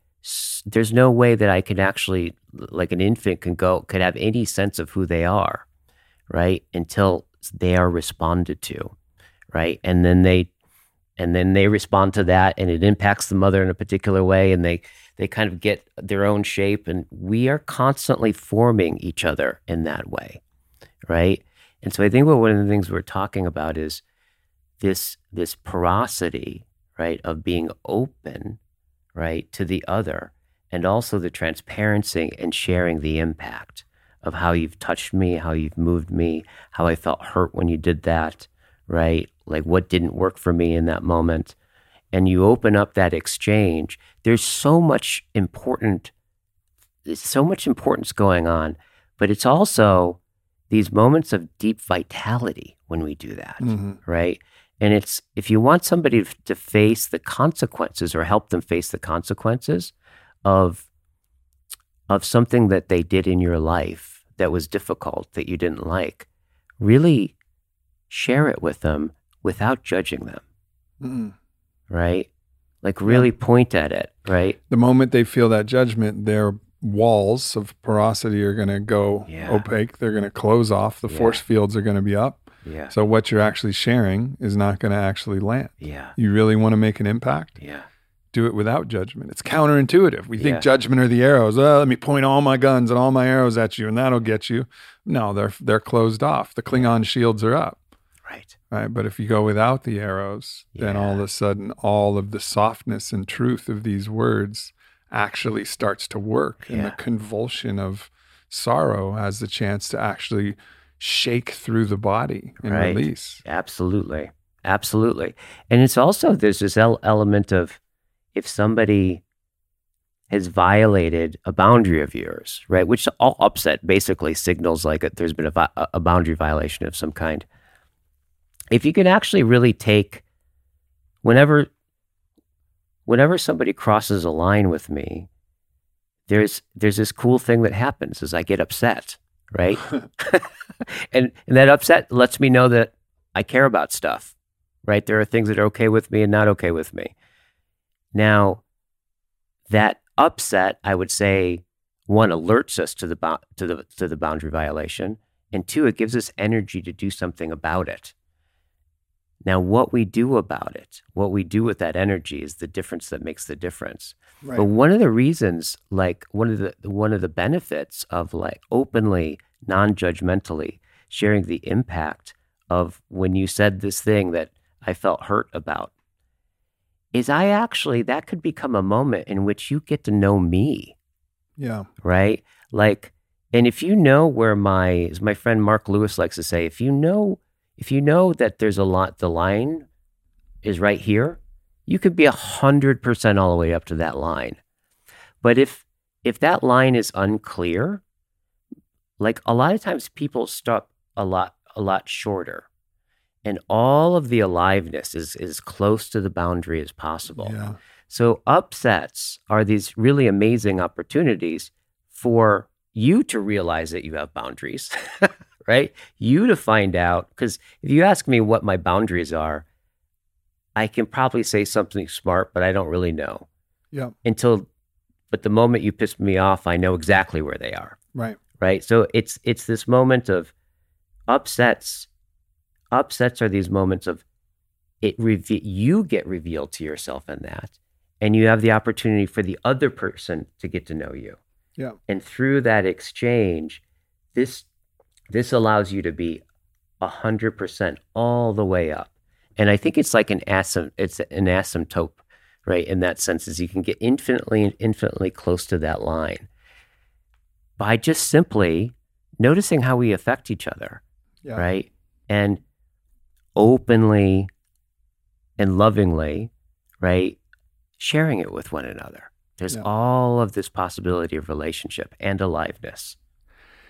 And I think also it's important that if the line is crossed, that yeah. it's not the unforgivable. Yeah. The unforgivable thing where you're then your identity is linked with the line that you crossed. Yeah. you know, which is also culturally and interrelationally an aspect of, you know, somebody fucks up and makes a mistake, right? Like, yes, I think there are unforgivable things in certain elements, in certain ways in which, like, you may never want to be with that person ever again, right? Mm-hmm. Like, in a relationship, for example, if someone gets violent, all right, that's that could be the thing, and I think most likely should be the thing that says this is done in this capacity. Still, forgiveness is, I think, ultimately the the way to heal the scenario. But there's ways in which that will never come together again. But I'm not talking about that. I'm not Yeah. talking about the extremes. I'm talking about little instances that happen that we never let go of. And so, of course, then when you make a little instance, a little mistake, and the reaction is so strong, then you pull way, way, way back. I actually, you know, I experienced this when I was a child. I could say something as a little joke or some way in which I didn't really understand that what I was saying could be an insult to my father when I was young. I remember one example was he was playing ping pong, a heated ping pong match with some friend of his, and he took competition really seriously. He mishits a forehand, forehand mishits a forehand smash. The ball goes off the top corner of the paddle, off the edge of the paddle, rockets up into the sky, like mm-hmm. way over the top of the table into the corner of the room. Mm-hmm. I'm like four, and I go home run, and I'm kind of bouncing around, just playing, watching my dad play. Didn't think anything else about it, right? Knew enough about baseball that if you hit one really far Yeah. up into the corner, it's a home run. Yeah. Later that night, you know, he starts yelling at me. Like, how could you insult me like that in Mm. front of my friend and blah, blah, blah, this whole thing. Mm.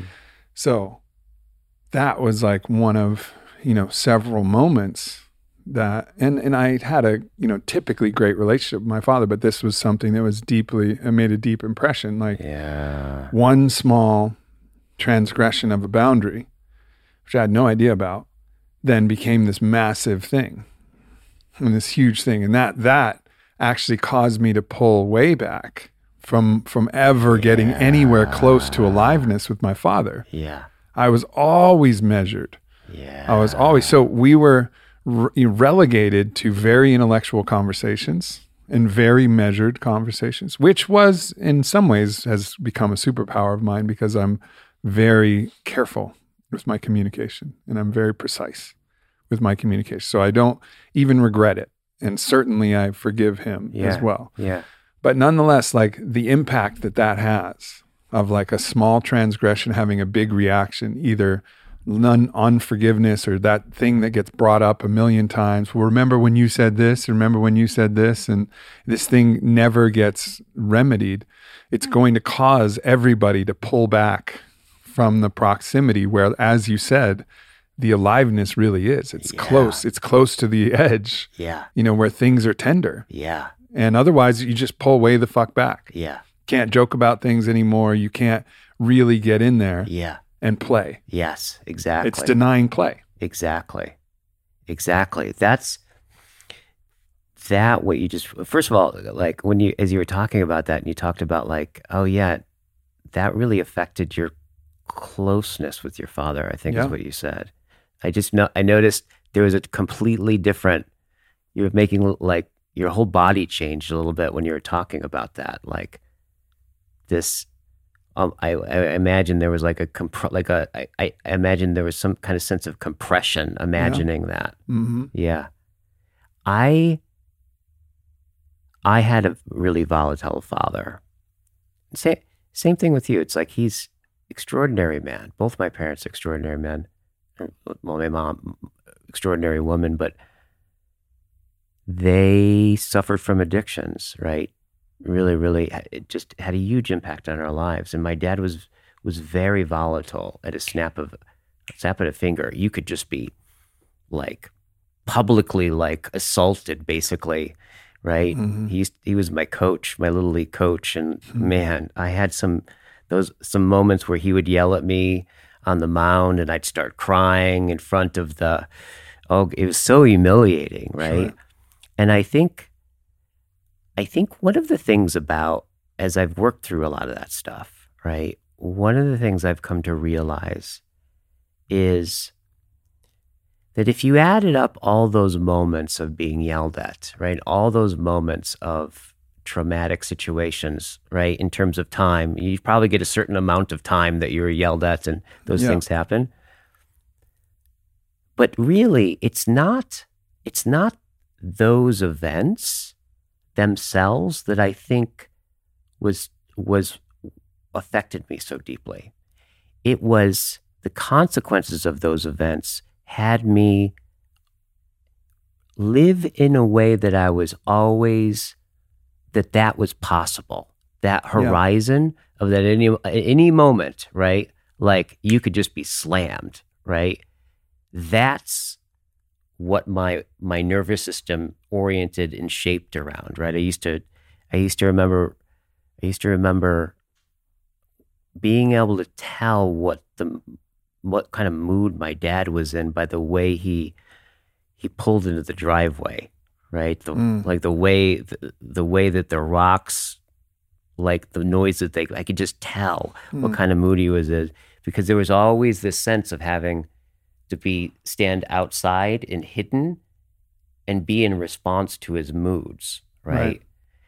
And yeah, those kinds of those these things are I think though that those kinds of possibilities that you're that you're shaped around, that's more where the trauma is. and the absence of something like circling Yeah. where you get to go in there with them we're all going to fuck up you know Yeah, we're all going to totally. you know get mad sometimes and but to have a technology like this and after this i think we should dive into it just to give Yeah, people a flavor of it but to have a technology like this where imagining my father at the time just like sitting down afterwards and you know after an apology and then going in and with the heart open and with the with the skill just seeing what I'm feeling and allowing me to express myself you know and really feeling seen and then feeling him be seen you know because I remember there were certain times where he would apologize but what was a missing component is he wasn't really listening to me Yeah. also. He was Yeah. apologizing and crying. I remember one particular time after a particularly bad bad incident. He was apologizing and crying, but it was almost like there was some part of me that knew he was doing that a little bit for him. Yeah. You know, for his own guilt and his own self-reproach, and he what he hadn't taken the time to like really see me as well. So I was still like, it's okay, dad. You know, it's all right. Like, and I appreciated it. It's not that I didn't appreciate it, but it didn't heal it. Yeah. It didn't heal it because I wasn't I wasn't fully seen Yeah. in that moment. I I wasn't just seen felt, for my I just pain. felt sad. Yeah. Yeah, I just felt sad for imagining that you as a little boy, like missing that moment. Yeah. Yeah. Mm. Yeah. Sad for him too. Yeah. Absolutely.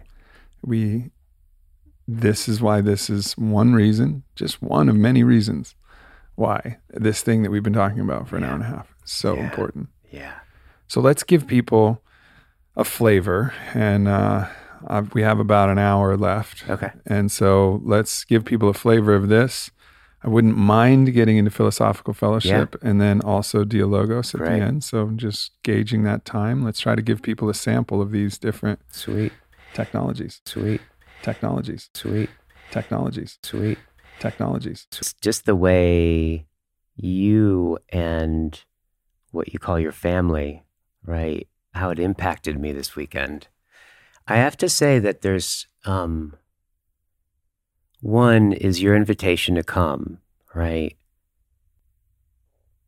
Is much, much appreciated.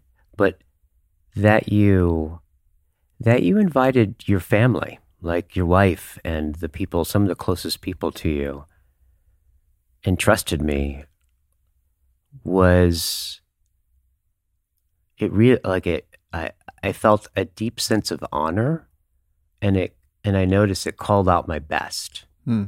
And I there's a way that you there was a way that you you were your openness in doing that, you communicated that that openness through your actions, but also just in your way of being. And the way that you did that really had me feel super inspired Hmm. and honored. And then there were many moments like through the through the weekend and like any side conversations and watching you do, doing some of the exercises. And then after the circle that we did when i saw you open up to what we were doing in a deep way and allowed yourself to be really moved. And that experience for me was so I felt so humbled. And I and and the acknowledgement I want to say, and the thing I want to appreciate about you, right, is it's like this. It's like like I can I can love somebody with all my heart, right? And I can write letters to them. I can I can throw it at them. I can tell them. I can like stand on one leg and there's I can share it with them and try to communicate it to them with every ounce of my being. But but the one thing I cannot I cannot give you is the experience of being loved by me. Right? Mm. There's that's one thing that I can't do. It's like you're free. And so there are moments where I watched what was happening go into you and i felt so grateful that you that you let me do that right? Mhm. is that you like you related to the moment you related to me and that i i i want to let you know i know that that is that you did that right? And when you did i felt loved. It's like watching my love, which is this is really what this all comes out of for this is just my way of loving, right? Yeah. And so watching you receive my love was I felt so humbled and deeply loved by you. That's the way it is with love, right? Yeah. Like love is a two way street. Yeah. It's bilateral. You can love someone, but if they don't receive that love, Yeah. you won't be able to feel the love that you feel. Yeah. You know, it's like it has to be a mutually accepted plane of existence. And I have to say that I think probably going back to that story, you know, I had a very interesting dichotomy growing up. My mother loved me as unconditionally as a human being I've ever seen in my life. Yeah. My father could turn that love off and on. So I both trust love and I don't trust love. So I'm teetering by conditioning, not by choice. I would Yeah. prefer to trust love always. Yeah. But by conditioning, I'm teetering on the edge of, oh, yeah, baby. Yeah. Love is who we are and it's where we're at and I feel it all. Yeah. And, and be careful. Yeah. and be careful because it Yeah. can get removed. And a lot of times when I really do let that love sink in, it's this overwhelming, of course, it's love. Nothing feels better. But there's also a little alarm that goes off in my head. Hmm. Be careful, be careful, be careful, be careful. It could get turned off. Yeah. So Huh. that's a big part of my journey. And I've done some deep journeys, this six day immersion in darkness. And, Yeah. you know, if anybody watches my documentary, Awake in the Darkness, they'll be with me as I went through this in real time and recognized how much of the love from the world that I had Yeah. closed off because of that little alarm. Right. And so a, big part of my, you know, process is to just Yeah. unwind completely those knots that were tangled and just open myself to Mm. love in all of its forms. Hmm. And I feel myself doing that more and more. Yeah. So I'm glad you got to witness Totally. that experience of being loved not only by you but by the whole yeah. by the whole circle. Yeah, I. It's funny. It's interesting hearing that. What I'm hearing you say is like, there's a be careful. That sense. We're of, circling right now, by the way, everybody. this is it. This is it. It was a, it was a smooth entry by Guy here, but this is what we're doing. We're getting it. I can tell. I can smell it. I can smell it happening. So let's let's continue. I think I sense that.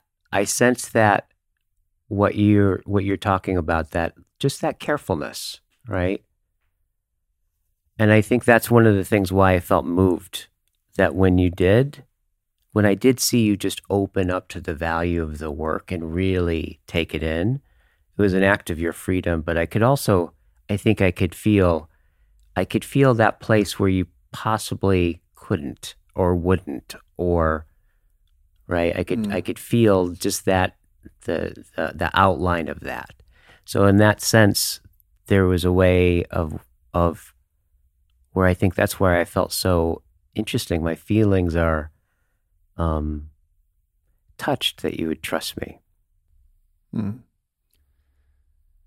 I can see in you the and notice in you the genuine truth Mm. and your love of that process.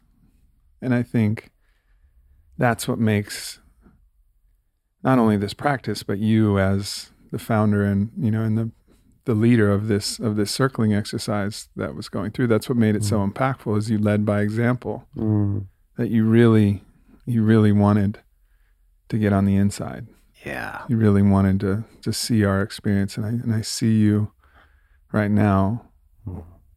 just enjoying that, just savoring the flavor of that moment and this moment too. Yeah. That's another thing that I I want to just talk about too is there was also moments with you where I would um I'd be working with the room and we'd be doing and I would just look I'd just look over you and you would just make eye contact with me. And I think I got a sense of your gaze, the gaze that you had over here. I think I got it. I felt everything that you just noticed about me. Mm. And well, one, I just feel heard and seen in that. Um, but there's a subtlety in what you said about that I really just want to get on the inside. You could feel that as a genuine thing in me. There's something I feel. I feel a, an extra, an extra. I get. I, I really get you in that seeing Mm. right? Like that's really true. I feel seen, and I also get. Well, I think I, I get you as a seer. Right. Yeah, Feeling seen and acknowledged not only in the past but right now in the present, like letting that wash over me. Then I feel seen. Mm. And when I feel seen, I feel trusted. Mm. And feeling trusted and creating this trust that's between us yeah, allows me to open to love. Because all of the times that love was removed in my life, it was because I wasn't seen. Mm. Maybe not all of the time. Sometimes love was removed and I did something that was Mhm. I overstepped. I said something I shouldn't have said. And the temporary removal was was actually them seeing something that was warranted. But most of the time, and actually if you always look deep enough, you look deep enough, you would see that it was love. yeah, That I, I my love never wavered. yeah, yeah, And so now already in the short time we've known each other, there's a sense of trust established. yeah. Where I feel like even if I did say something, Hmm. you know, comment in some way, Right. like Right. you would see beyond that Yeah. and then our trust wouldn't be violated yeah. and so the love wouldn't be removed. I wouldn't be you wouldn't it me. Yeah, yeah. Oh, totally. I also say the the the, the other thing too is we were just talking when we were taking a little break here about your crew sees sees you really putting yourself out there, right? And how deeply willing you are to be known. And I feel there's a there's a privilege that I feel like being let in into your life a bit right now, right? Because there's also there's a knowingness of the arrows that can get pointed in, in your direction, right? And so to to voluntarily be an example, right? A proactive example of opening yourself up yourself, but also everything that you're doing and everything that you're up to, right? That are really unusual for people. I I just want to let you know I see you doing that and I I imagine I can just imagine what that takes sometimes, right? Mhm. And the I could imagine some mornings, right, getting up and reading some of those comments or whatever whatever the criticism that comes at you. Like there's a there's a sense of of I think I see you voluntarily, or I'm imagining you just really voluntarily turning towards the world and opening to it, right? And even opening up to the arrows, opening up to all of it. And I think I, th- I think that I just want to say is I I just sense that I sense that you're at some new place in your life, right? That um, I don't I would imagine you don't even know exactly where it's going, but I can feel it. I can Yeah. feel the possibility of of what it's reaching into. And when I, in- in the moment when I was talking to your crew, they were just genuinely impressed by you and saw that in you of of you allow your listeners to know you right even better than some of the people in in your life because this is what you're up to Yeah. yeah and i think i just i feel impacted just by being around that for a couple of days Mm. right and um i'm i'm partners there with you and i also you know there's a sense in which i can i can also uh, sense your your radical unreasonable interest in this stuff and that is enlivening for me big time Mm. like I just kind of got that sense of like you, when we did Dialogos, I just got that sense you would have just stayed there all night, Yeah. right? And gone deep into that. And I, whatever, I don't meet many people that have the kind of appetite that I have for an endless interest and attention in these deep waters. I can, I can just do that forever right? and I sense something like that in you. It has you it has you feel like a brother to me. Yeah. When you're saying that to me, I can sense not only are you seeing me, but I, I can s- imagine your own journey. Mm. And I can imagine you being in places that are similar to the places that I've been in. Yeah. places where you've opened yourself up to vulnerability, places where you've been willing to take on criticisms, hmm and where you've come through and continued to make the choice to open. And I'm just imagining Hmm. That part of your life that I haven't gotten privy to because Mm. you've come in some way as an already baked cake in many in many Mm. ways. Now you're giving us windows into all the ingredients, but Mm. I wasn't there. I wasn't Mm. there for all of that process. Mm. But as you speak, I can imagine the baking of that cake yeah. and the way in which sometimes it was burned and sometimes it was doughy and sometimes it was, you know, just Yeah. broke apart in the heat of the oven. Yeah. And all of those moments, I feel the the subtle and imagine the subtle subtext of Yeah. of your own journey Oh, and totally. recognize that. It's, it's funny as you say that I'm just flashing on all the moments of everything from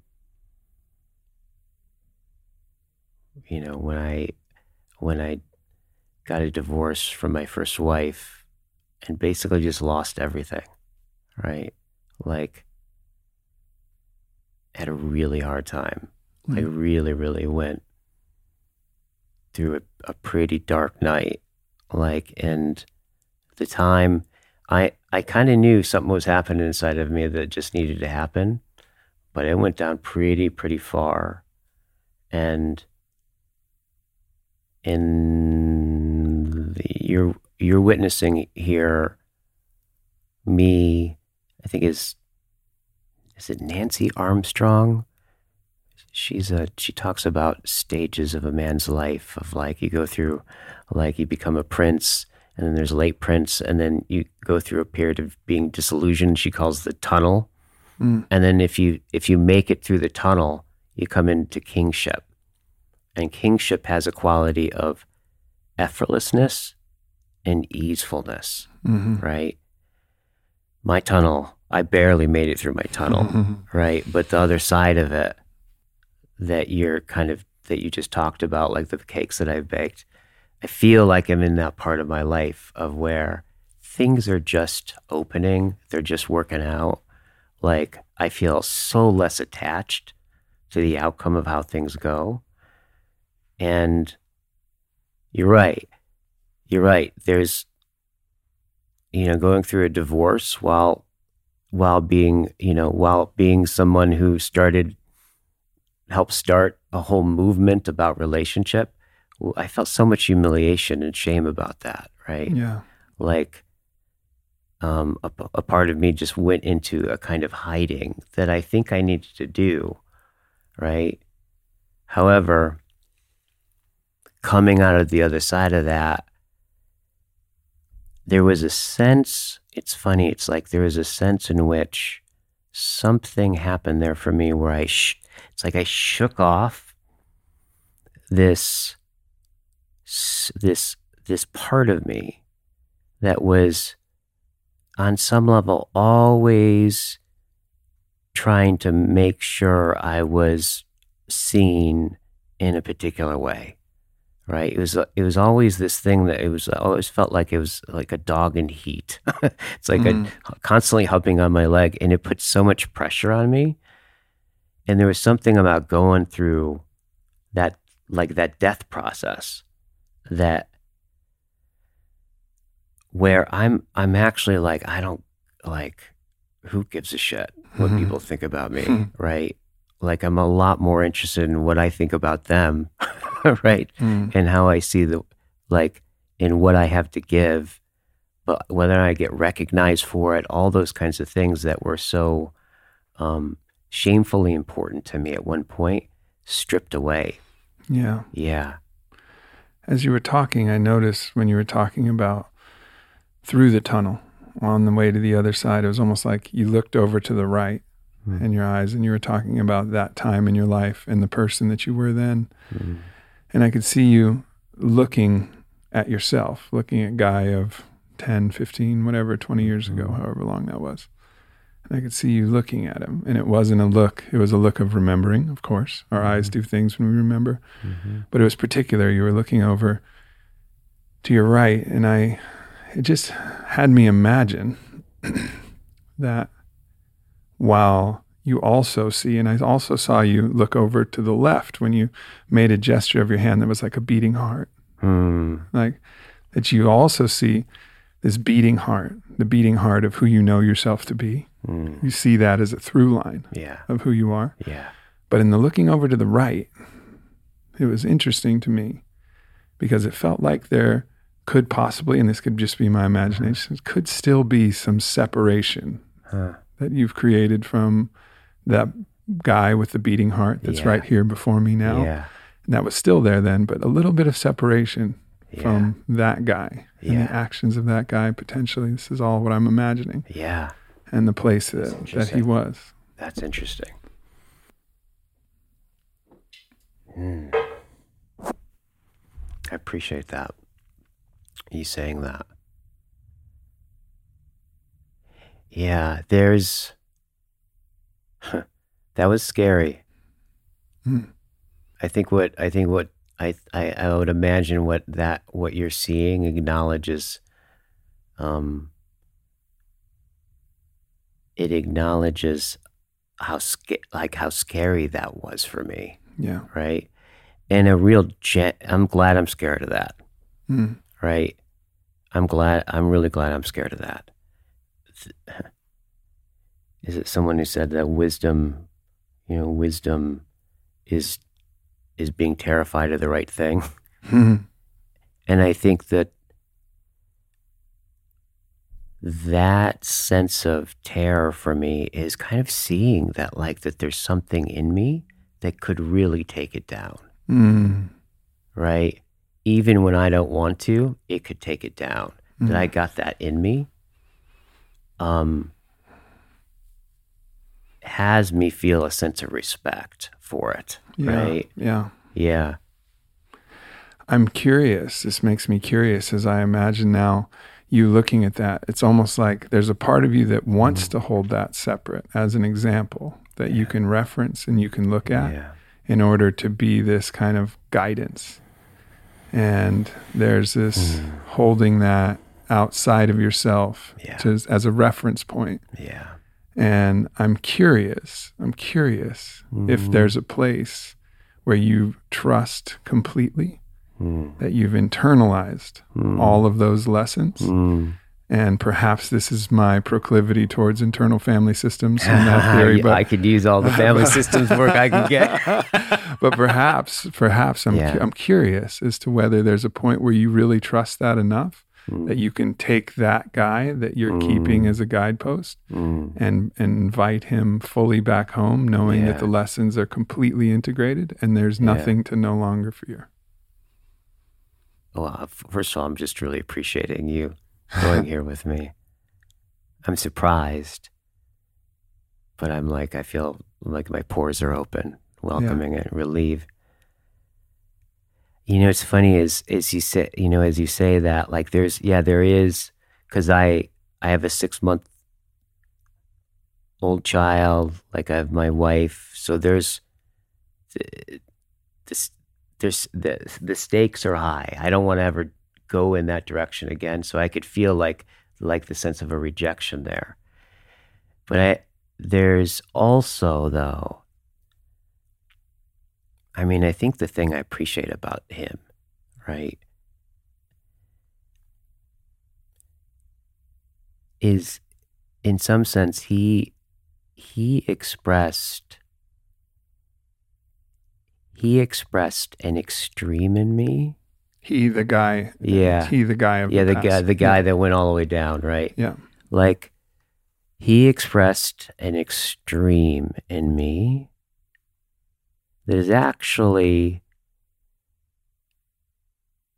although it went in a kind of some some destructive ways for me, right? It's that extreme still lives in me, Mm. right?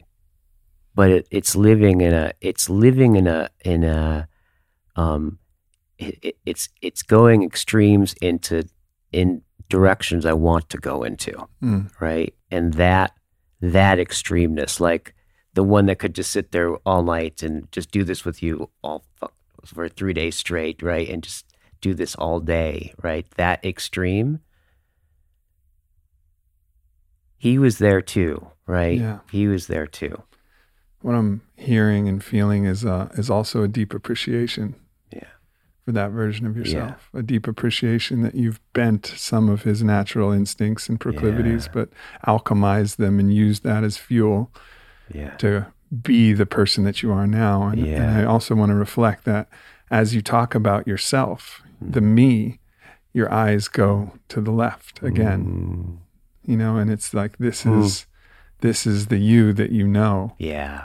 and and there's the other one and i just want to you know notice that the threads of appreciation and respect and love that's still there mildly exiled Yeah. As as the other guy Yeah. might be Yeah. there's still a lot of like a lot of love Mm. and also so the relationship is is still a loving relationship Yeah. to that to that exile Yeah. and i would just like to offer Mm, as someone that's now that knows you mm, that if you were my father, I would trust all of you. mm, I would trust all of you, mm. every bar, every bit. And your son will too. Yeah. Yeah. I, I, hearing that, I feel like it just went all the way in. Mm.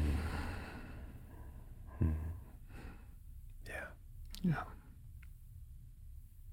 Mm. nice to meet you, brother. It's great to meet you too, brother. Yeah. All right, so let's zoom out Mm-hmm. and zoom out of this. Mm-hmm. And that was an, an interesting moment where we reached a natural aporia, and we'll talk Yeah. about that. This moment where we just let things Yeah. seep in, Yeah. let things seep in. But let's talk about from the meta level because we just kind of dove into the to the circling practice and give people a little taste of like, all right, well, what did we just do there? Yeah. How did that? How did we arrive at that? How did we arrive at that moment? Right. You know, what what were the what were the steps that we were taking? Because obviously we've been practicing this now for Yeah. a couple days. Yeah. Yeah. So just give people the meta overview of what just happened. Totally. So there's kind of you could say that there's you know, we have our own worlds, right? Like one of the things that we talk about in circling is is this this idea of getting your world or being deeply seen or be deeply known in a deep way. And one of the ways that we express this world, right? Because our worlds aren't something that are like an object in front of us that we always know about. There's like the place we come from, right? And all the layers of that. And so one of the one of the ways that that that background, right, or that context, that world expresses itself is in these little gestures, right? These little ways that we move hmm. we move our our hands or our eyes. And so one of the things you did is you just I think you kind of one is you just had a sense that there's worlds Yeah. right? That I don't even understand, right? That are, in some sense, constituting of me and how I see things and how I feel, right? So you caught a moment, right, of the way that I was, uh, I think I was moving my hands while I was talking about something and the way that I looked. And then you didn't just point at it and say what you thought or give me an opinion or an instruction. You, one, shared the impact, right, hmm of what it was like for you hearing that. And then you talked about what you imagined, Yeah. right? So there was a couple of things that you noticed something, right? You noticed and you said what you imagined about it, right? Mhm. in terms of something that I wasn't even at all thinking about, right? And in that moment, you just brought a, a whole world, my whole world in front of me, right? And then we could have a con- then we had a conversation about it, and then you're like, yeah, I wonder, I wonder if you're totally with that guy or not, Yeah. right? And then we can have this conversation about that because it's funny because this, for example, my relationship to that history and that part of myself, right, is something that I never leave home without, yeah. right? So on some level, ev- when I'm not even thinking about like my my history, in some way, it's an or it orients me and has everything in the foreground show up in the way that it does by virtue of that orientation. And so you just kind of saw that background, right?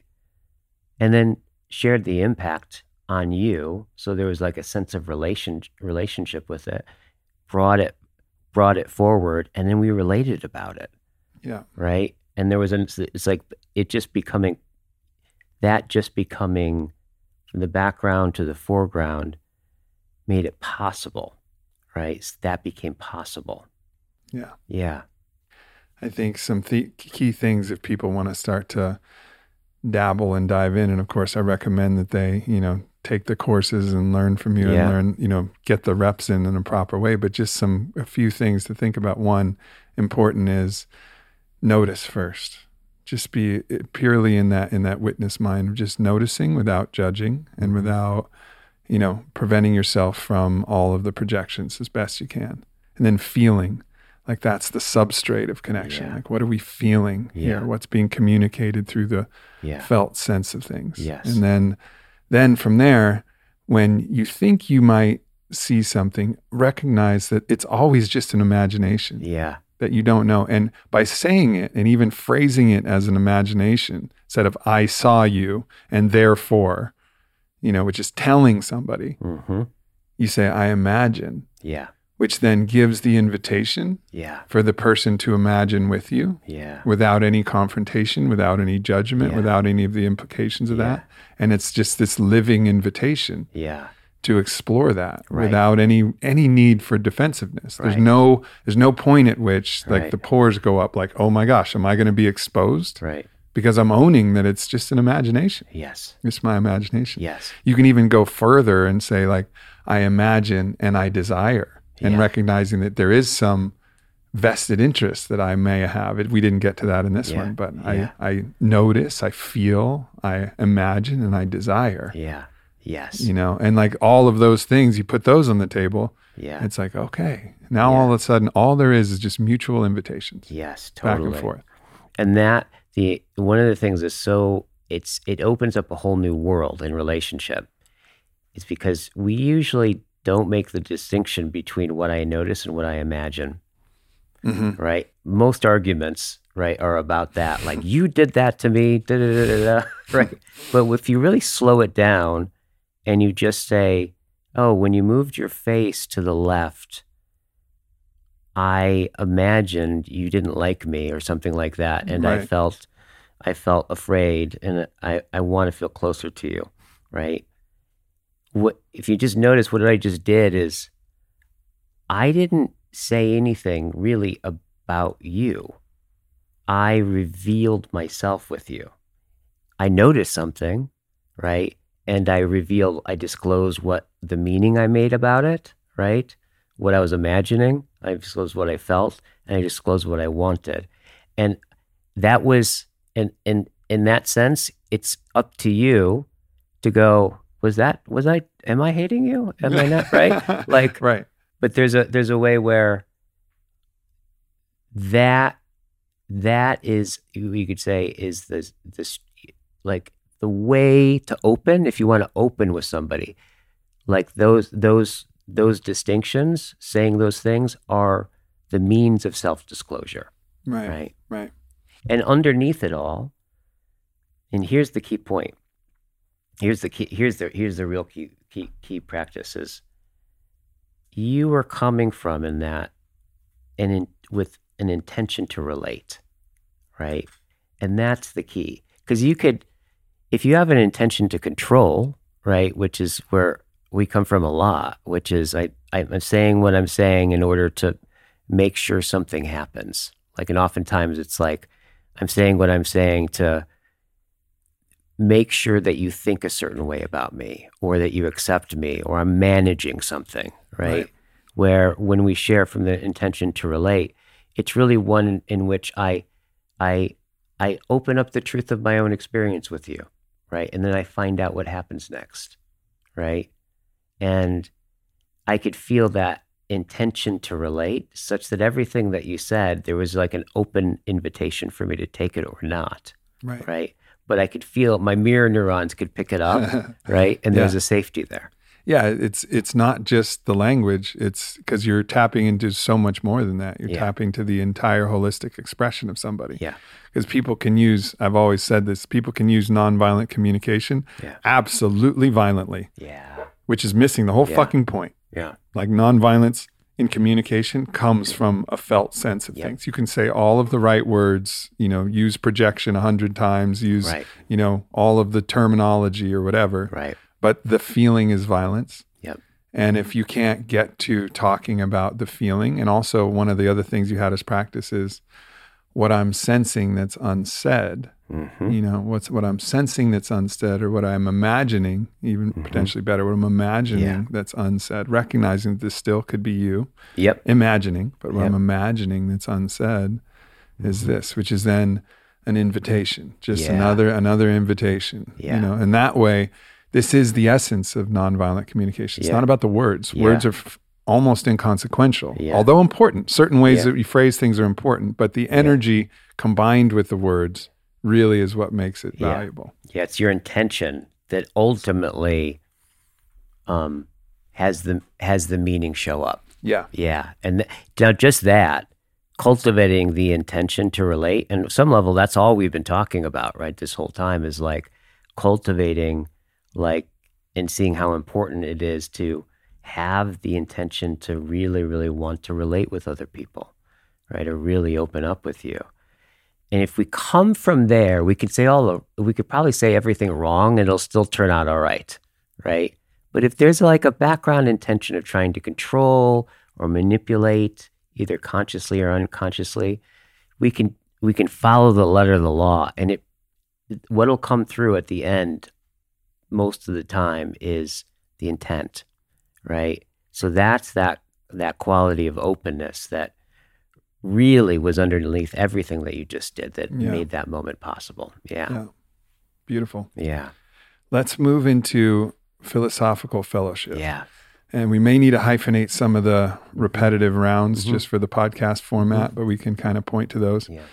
So the way that we did this, and I'm sure there's other ways that it can be done, was to take a passage. Yep. And uh, I'm just going to use the same passage, and I know we'll iterate Mhm. differently because we're a different Yeah. circle than we did.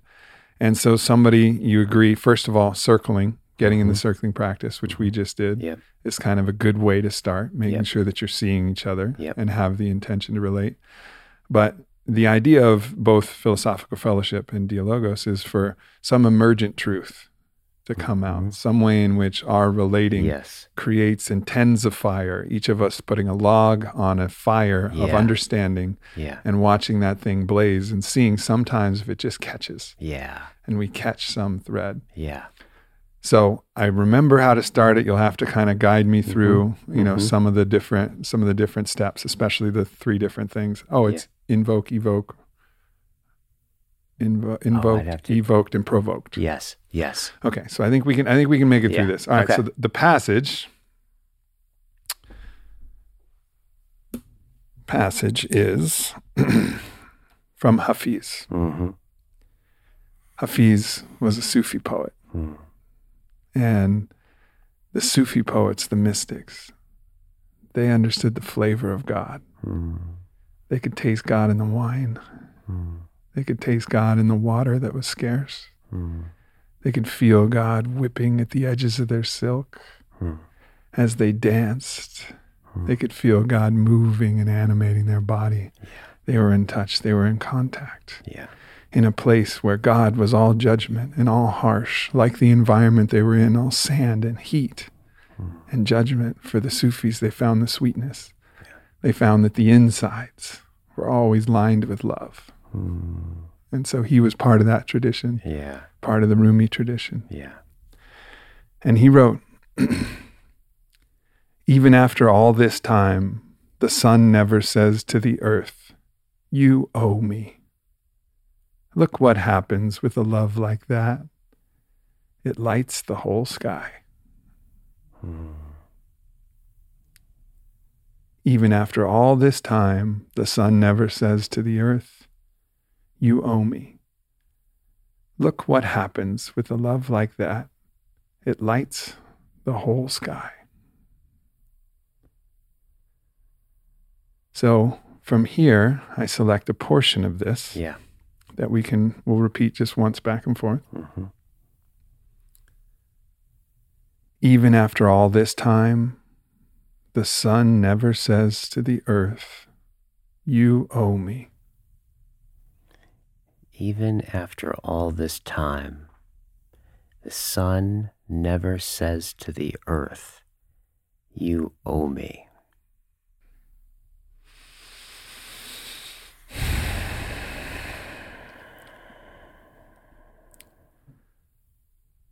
What I can sense being invoked by Hafiz is a sense of the infinity of gratitude, the ever presence of gratitude that requires no response. What is evoked in me is a recapitulation of the times I've created a transactional ledger between those that I love and myself. And the question that is provoked in me is how do I be more like the sun?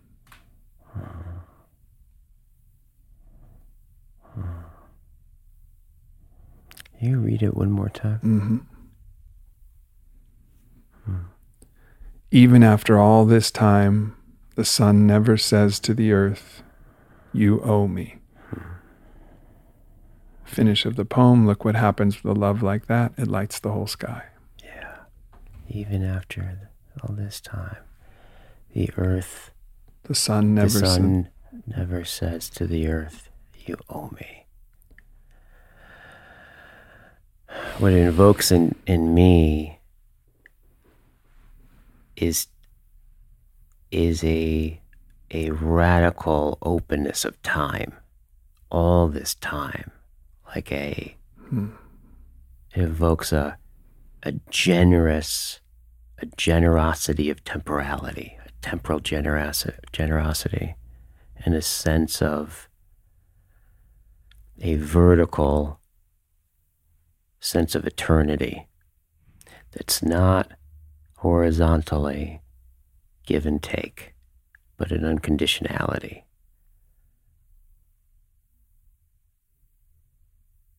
It's invoked in what it evokes. What it evokes.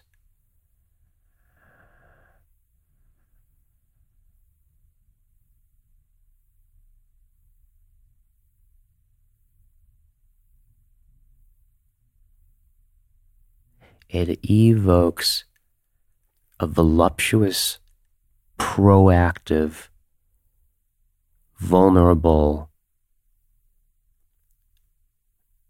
giving and beholding the given to as had.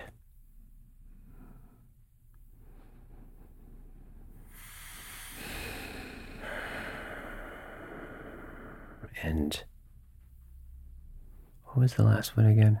What was the last one that? What questions or ideas does Yeah. it provoke? Yeah.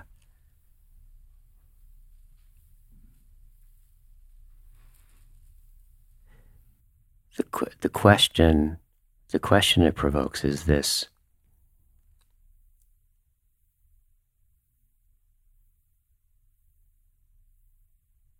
Is this um this this giving is, is there a giving or a generosity right? Is there a generosity in which in the giving it reveals what is already had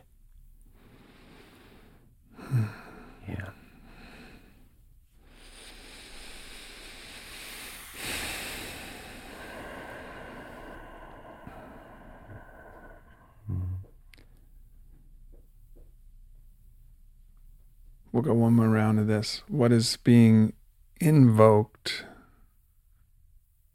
is a recognition that we are both sun and earth. We are both the sun and the earth. We can give generously, receive graciously. What is evoked?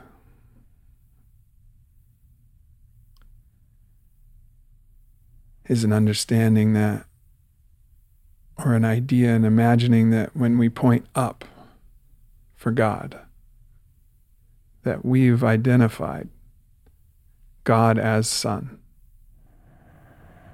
that which illuminates, that which lights,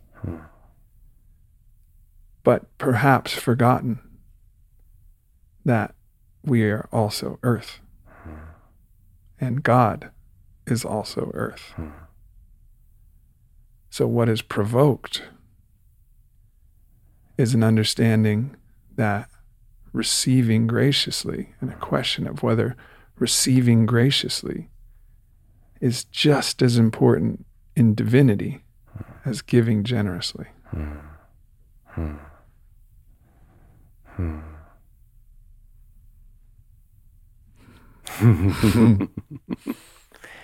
what is what is invoked is this verticality of time where where where the sun and the earth are are given as already belonging together and what is what is evoked is a sense of living through linear time as an unfoldment of what is already there as a, a possibility that's always present that i don't take actions in order to get something I take actions as an unfolding of something that was already always present.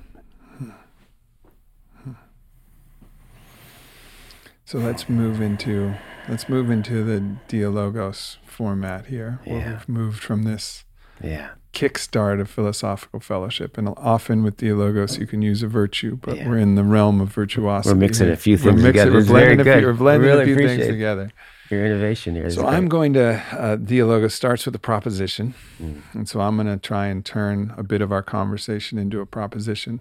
Mm-hmm. Mm. I propose that the openness and receptivity to receiving is part without the desire, without the sense of owing anything in return, but just full, open, gracious receptivity mm-hmm. is what calls forward the divine generosity of the one that gives. Mm. And so, if you want to create generosity, therefore, the op- your own openness to receiving and receiving all of it is what calls that forward. Mm. Let's see if I got that.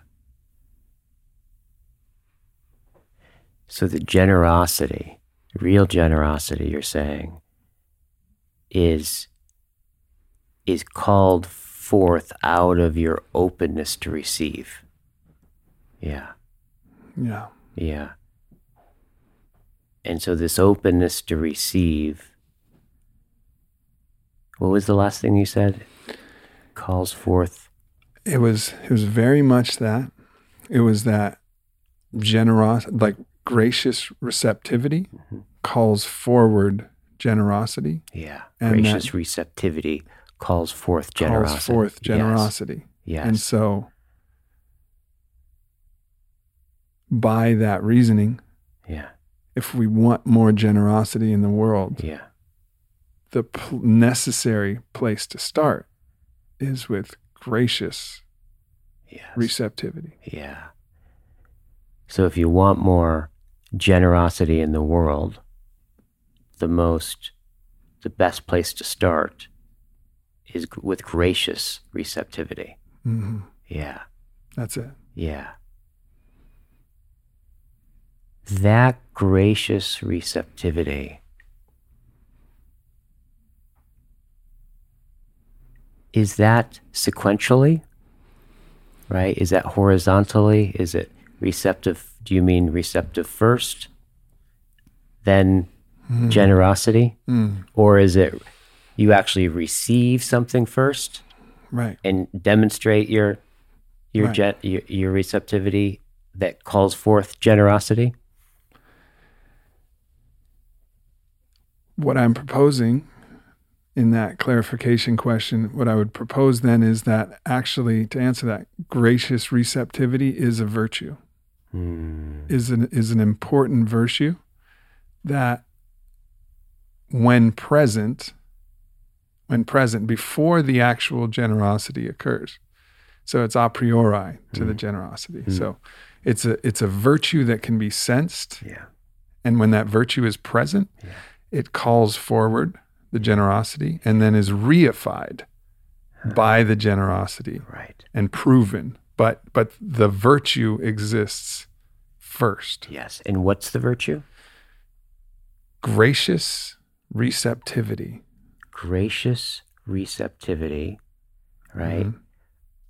And uh, take me through that again. Gracious, res- Gracious receptivity, receptivity exists exists exists within you as a as virtue, a virtue, and then it calls forward and it calls forward generosity. generosity. And Yeah. then when the generosity is called forward, your gracious receptivity creates this this loop that reifies the gen- generosity, Yes. and you create an ascending cycle Right. of giving and receiving. right. But the first key place is actually a virtue of gracious receptivity. Yeah. That's where it starts. Yeah. That's the proposition. Yeah. Okay, so where it starts is a virtue in you of gracious receptivity. And that's what calls forward the generosity, right? From from the world? Yes, Mm-hmm. from the world. I think you can participate in the world, but Yeah. yes. Yeah. So in this example, from the world, and then a then a a a reciprocal opening relationship gets started. Yeah. between gracious receptivity and generosity starts to feed and build on each other as they they go up. Yeah. Yes. That's yes. it. Yes. Yes. Hmm. So I so taking that in what I appreciate about that is this way in which the way you distinguish that was you you well it was distinct but you distinguish them as implicitly together hmm right of receptivity and generosity right? And so i appreciated the way that you made that distinct and and whole. And you left open the possibility of for it to to form right? And to to, to build on itself right? I really liked that. Because i can get this sense of of it building on itself and then folding back on its own process right? And and complexifying it complexifying it in such a degree that i can imagine someone's face being formed and articulated, their generosity, their generous eyes, right, that see deeply are also deeply receptive eyes, right, in this complexification that can fractal back hmm in a in this autopoietic this autopoietic self-organizing sense of this virtue that you said is where it really begins which which is gracious receptivity. Mm. yeah. That's what i appreciate about that. What what's mysterious to me right is is this is is in this gracious receptivity being a virtue like even with my hand right and you use your hand like this what's mysterious to me is what's the hand doing Hmm. right is it is the hand an already giving Hmm. right Hmm. because I could feel I could it seems like it goes both ways, right? Mhm. Like what calls forth the hand, right? And it has this quality of its opening is already a giving to whatever it is that is. And the gesture for those listening is it's an open palm. It's a hand moving Yeah. into an open palm. Yeah. Yeah. I think that's a keen insight because my gesture, that gesture of opening your palm, is both a gesture of receiving and holding Yes. the gift, yes. holding the gift. And and it's the same gesture that you would use to give Yeah. the gift. Ah. So I'm playing with revising my initial proposition to say that actually gracious receiving and generous giving mm-hmm. are the same virtue. Yes. They are the same virtue because to give generously, you must receive the gift Yes. of the gracious receiving. Yes. And it's actually the same thing Yeah. looked at from different angles, Yes. Yes. but they occur simultaneous. Right. So there's you're revising the proposition. So we're coming full circle, Yeah. right? Where gracious receptivity and generous giving are the same virtue. Yeah. Yeah. They're the same. They're two distinct things, but as a virtue, they're the same, Yeah. right?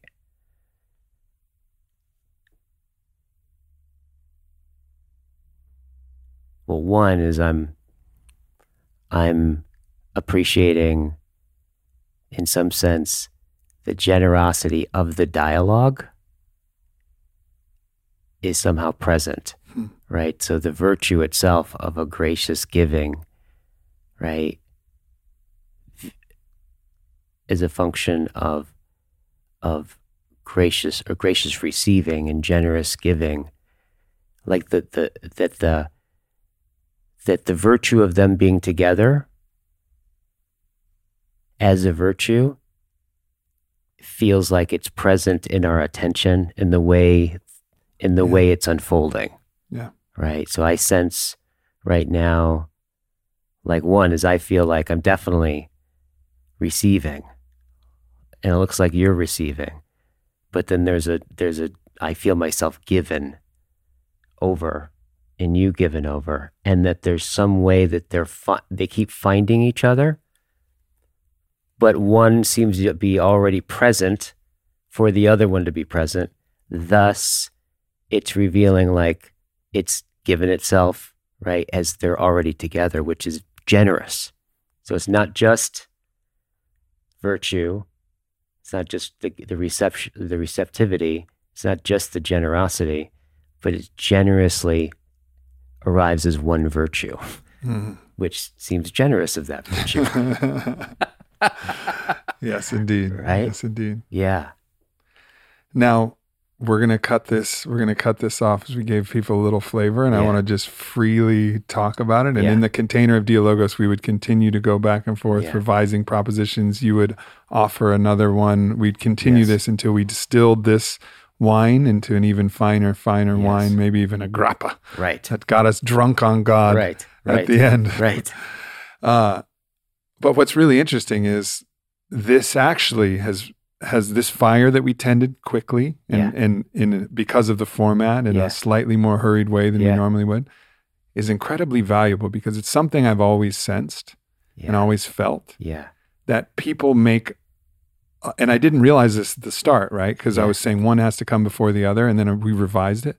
But I've always felt that the giving is the receiving. And when you separate those, you're thinking about it in the wrong way. yeah You're not actually generously giving, nor are you receiving. Because when I give, when I really give, I'm so full. yes And people always, people, especially in the self help kind of community, spiritual community, like, I want you to receive at the level that you give. I was like, no, you don't get it. yeah I am receiving at the level that I give always. Hmm. So you don't need to create some kind of little circus drama. You know, like I see these at parties and things, and it's all beautiful, comes from a beautiful place. You sit in this chair and we'll all give you all of this because of all you've given us. Like, I recoil from that. And I would never want to be in that chair because, like, you don't get it. yeah You don't get it. I'm receiving every fucking time I Yeah. give. yeah So for my birthday, I'm going to give away so many gifts Yes. for my birthday. yeah Why?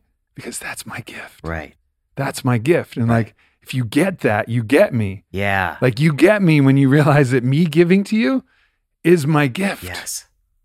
And it's, uh, you know, it's really interesting. I just, I just re- recalled what I started when I, when we came back from break, what I started off saying is basically that is you gave to me by me giving to you. Yeah. That's exactly what I was acknowledging. yeah. Yeah. Yeah. Right. Interesting how that went. yeah, when you like that. receive when you receive the value or you receive my love, I feel deeply loved, Yeah. right? Like in the best in the most intense way.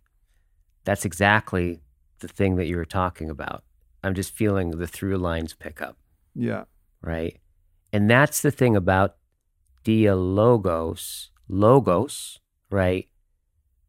If we say if we go back to the Greeks, logos um, has this quality of the gathering intelligibility, right? That everything that's anything is what it is by virtue as, as it's gathered in all of its aspects and shown, showing its gathering, Mm. right? Everything is kind of gathered together and shown in, in his gathering. That's the Greek sense of logos. So dialogos, dia, through, right, to look through logos, right, is a conversation where it's a it's an ancient conversation where we highlight the sense of of of in some sense looking through the logos and following that through line that starts to open up between it explicitly right Yeah. and so this is the process of you could say in some way you you give a you give a proposition, right? You propose something, right? Now the, the important thing to to, to, th- to think about this to really and, and John does a great job of talking about this where the ancient epistemology, the ancient understanding of knowledge, right? They took as self-evident that the world was just was intelligible, right? And therefore, coming to know the world or coming to know reality was a process of fitting, fitting with the world, right? Co-forming the world. And therefore, as you go back in time, philosophy wasn't this dry academic thing of people just writing out Yeah, propositions, and right? remembering the propositions and the knowledge that somebody else earnestly arrived at. yes. So implicitly, their ontological structure of Yeah. how they knew it Yes. was sound. Yes. So when they said it, not only did it make sense, but Yes. they they understood why it made sense. Yes. And they went down all the blind alleys and all of the side roads Yes. so that they arrived at this thing and it was theirs and they earned it. yes. And it's like that earned wisdom Right. that comes from the love, philia, Right. of wisdom itself to Yep. earn it, to give it the the respect, Yeah. to dive in and say, no, I, I don't want to just take this from someone else. I don't want to just read a Nietzsche quote or read a Joseph Campbell or Yes. whoever your favorite philosopher is. I want to earn it. Yeah. I want to go find it and then Yeah. see if I can arrive back at that same place in my own with my own way, like building a geometrical proof yourself. Like when you do that, you're like, "Yep, I understand that this Yes. right angle is then bisected by this. I fucking get it. I, I built it. You know? Right. It's knowing through being transformed in the process of coming to know that thing. Yeah. So your knowledge is indistinguishable from your being fitted or transformed by it, right? That deep sense of contactfulness. And so dialogos is is it I think John first used that term um, in the way they we're talking about it. And it's been a communal project of of it emerging through these deep dialogues that we had. And so we've created a um, are in the process of refining a process. Right. So you so what you guys just saw was a little piece of that process of where you made a proposal, right? And my job was not to agree with it or disagree with it or relate to it. No, it was to get it, is Yeah. to understand it and then amplify it. Right. So if you notice, like I would get it and then I'd, I'd come back and I'd say, I, what I'm appreciating about it. And then I would kind of amplify it and induce more of it out of you. Yeah. And then you went from, then it's the intelligibility started to shift. So you went from, oh, it's not just, it's not just receptivity, right? It's receptivity and generosity as one. That shift, you could say, is little moment where the the logos gathered differently and we followed it. and Yeah. we sensed it. Yeah. Right. And this it's it's so interesting because in this mo at some moment I don't I I I lost track of even noticing whose thought we were articulating. Right. Right. Right. Yeah, because the desire for ownership, we know that there's a fire. And Yeah. just like a fire is mesmerizing Yeah. when we sit by an actual fire. Yeah. I mean, that's why campfires have been such a powerful tool. You just yeah. sit and you're mesmerized by the fire. Also, technology mimicking the artificial Yeah. fire is also mesmerizing, but Yeah. in a different way. It's like a pseudo fire. Yeah.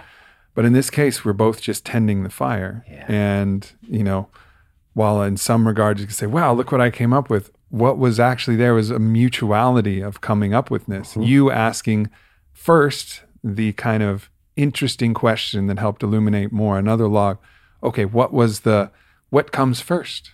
Is it the is it the gracious gracious receiving or the generous giving? And then I was like, ah, well, it's the gracious receiving that comes first. It calls Yeah. it, and then you actually by pointing out my hand gesture, you you questioned perhaps my subconscious intelligence Yes. knew something that I was trying to communicate, Yeah.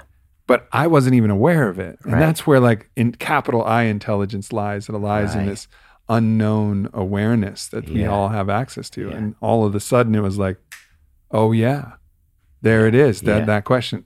That's the same motion for giving as it is for receiving. Right. Giving, receiving, it's actually collapsed into the same thing Yes. from different perspectives. Right. Exactly. And then then what would happen is is is that when that was complete, you were complete, then what I would do is I would I would then make a proposal that would be riffing off of that one, right? Yeah. And then you would then listen to me in the same way and deduce it out. And then we'd go back and forth and back and forth. And you could just imagine, right, over time where you end up.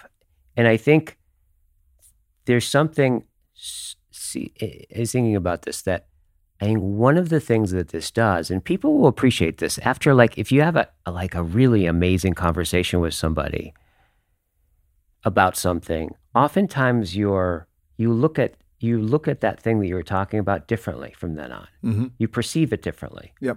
right? This, there's a very, very deep weddedness between seeing, between perception and thought, right? It's we we it's meaning that we see. We have eyes that see meaning. We don't see things exactly. We see what they mean.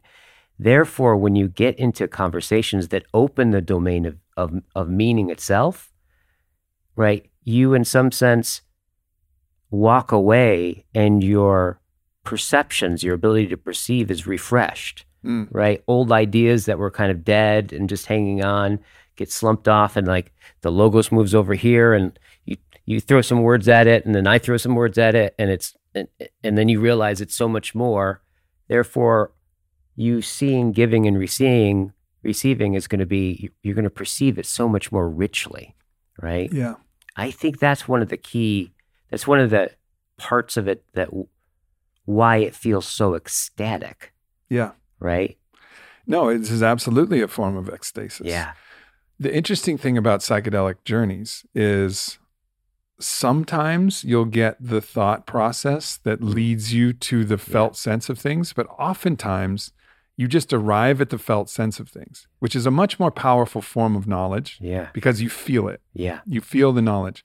But then trying to explain it is impossible because you've just kind of Mm, You've just kind of taken the taken this shortcut through the bridge of the plant, through the bridge of the intelligence of the plant, if Yeah. you will. yeah, And then the bridge of the intelligence of the plant and you and your subconscious arrives you at a place where you know God or know Right. something, right, but you can't explain it Right. because you took a you took a path that does not have words. yes, And so that's been a big part of my journey. And so I'll often arrive at a place and then backfill an understanding of that. And that helps me with my ontology. But there's still many things that I know that I don't understand how I know them. But the beauty of this is now instead of instead of an insight that comes in in plant medicine where I have a vision or I feel something, yes, giving and receiving is the same.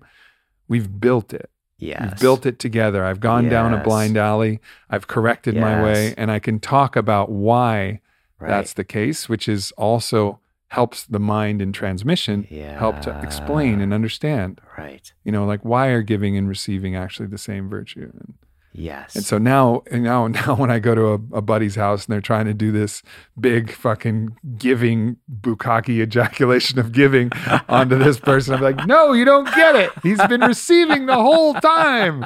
We don't need to do Yes, this. We can yes. just have fun. yeah, totally. know? Totally. Yes. And there's the other, there's the meta part of it too, which is you learn so much doing this, right? You learn about the thing that we're talking about. But I think that you also learn how to learn, right? Which is which is a is a distinct thing where and there's something about this conversation, and I've noticed this with circling, that because it's so participatory, and just like you were talking about, yeah, you go through the ride, right? And in some sense, you conform your nervous system in that ride.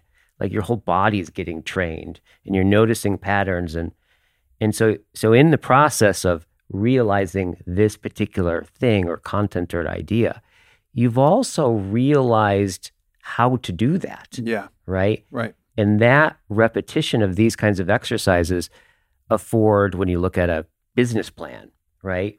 Your ability to grok that business plan and ideas and ability to see is, you know, can be enhanced on it when you look like you were talking about it at the, um, you know, at your at your friend's party. The, mostly with perception, the way that you can see something, because you can only respond to stuff that you can see, right? hmm Like if it's undistinct to you, you can't relate to it, Yeah. right? So like the more the more distinctions that you're able to to to have and your ability and getting those distinctions increase your ability to get more distinctions and know how to make distinctions, hmm the more eyes you have to see the world with, Yeah. right? Yeah. Yeah. Yeah, no doubt. Yeah, and it's also like I'm just thinking back to that party, and uh, and I got to break because we got to carry on with many beautiful things in Yes. my beautiful Yeah. life. But I think what I could also sense is that everybody was so eager to share this gift of, Yeah. of gratitude and expression of Yeah. of what that person has meant to them. But you could tell that that was a gift to them Yeah. too. Yeah. It was it was like everybody wants to give that gift yeah. for their for themselves Yes. also as well as them Yes. right and so you could see how yes Right. it is in some ways and I don't want to say that this is a terrible idea in all circumstances it can be beautiful Yeah. but just recognizing that the person speaking is not just giving they're also receiving Yeah. receiving in a very powerful way and also receiving everybody watching them Yeah. give the gift and so it's it's working on a lot of different levels that i think is i was unconsciously attuned to the subtext of what was happening Yeah. and so was an unconsciously averse because it wasn't explicit and i was like we don't y'all don't really see what's going on here Right. i didn't really understand it either i was like Right. ah, not for me Yeah. but now i kind of understand it and it's still beautiful it's still a beautiful gesture from a beautiful place Right. but nonetheless like i see how my own understanding now justifies kind of this Yes. this feeling that i was feeling and, Right. and ex- at least explains it and justifies Right. probably a bad word. Right. but really fu- really fucking cool This really cool. Yeah. Yeah. Really, really cool. Yes. yes yes to all of this Yes. thank you so much. Totally. So this is what we do at the Circling Institute, yep right? Is uh we have oh, we have uh, everything's online right now because of COVID. Um but we have open events every week. Anybody can come to them. Circling. We have weekend circling events. We have three levels of trainings to to be to become learn how to facilitate it. And then we've been doing we just started doing the Dialogos courses, right? Which are are two days taught with John Vervaeke and Chris and myself. Um, all of this online. Please come check it out. I also do one one on one coaching. I'll I'll give you my email and Mhm. and and the links and all that stuff will be in the show notes. I'm sure. yeah Yeah. and i i highly recommend it and also your partner Yeah. Karena in the circling Mhm. institute Yeah. she's a she's a wizard Yeah. and it was just beautiful to have her presence as Yeah. well. So I want to presence her here in this acknowledgement. So thank you so much for your work, brother, and, and thank Mm. you for listening to that whisper that guided you to this point right now. Oh. Oh, thank you, everybody. So much love. Goodbye. Thanks for tuning into this podcast with Guy Sengstock. If you're interested in more, check out circlinginstitute.com. com. And if you're looking for my podcast without any commercials and a bunch of extra goodies, go to aubreymarcus.com slash supercast and check out what we have going on there. I love you guys, and I'll see you next week.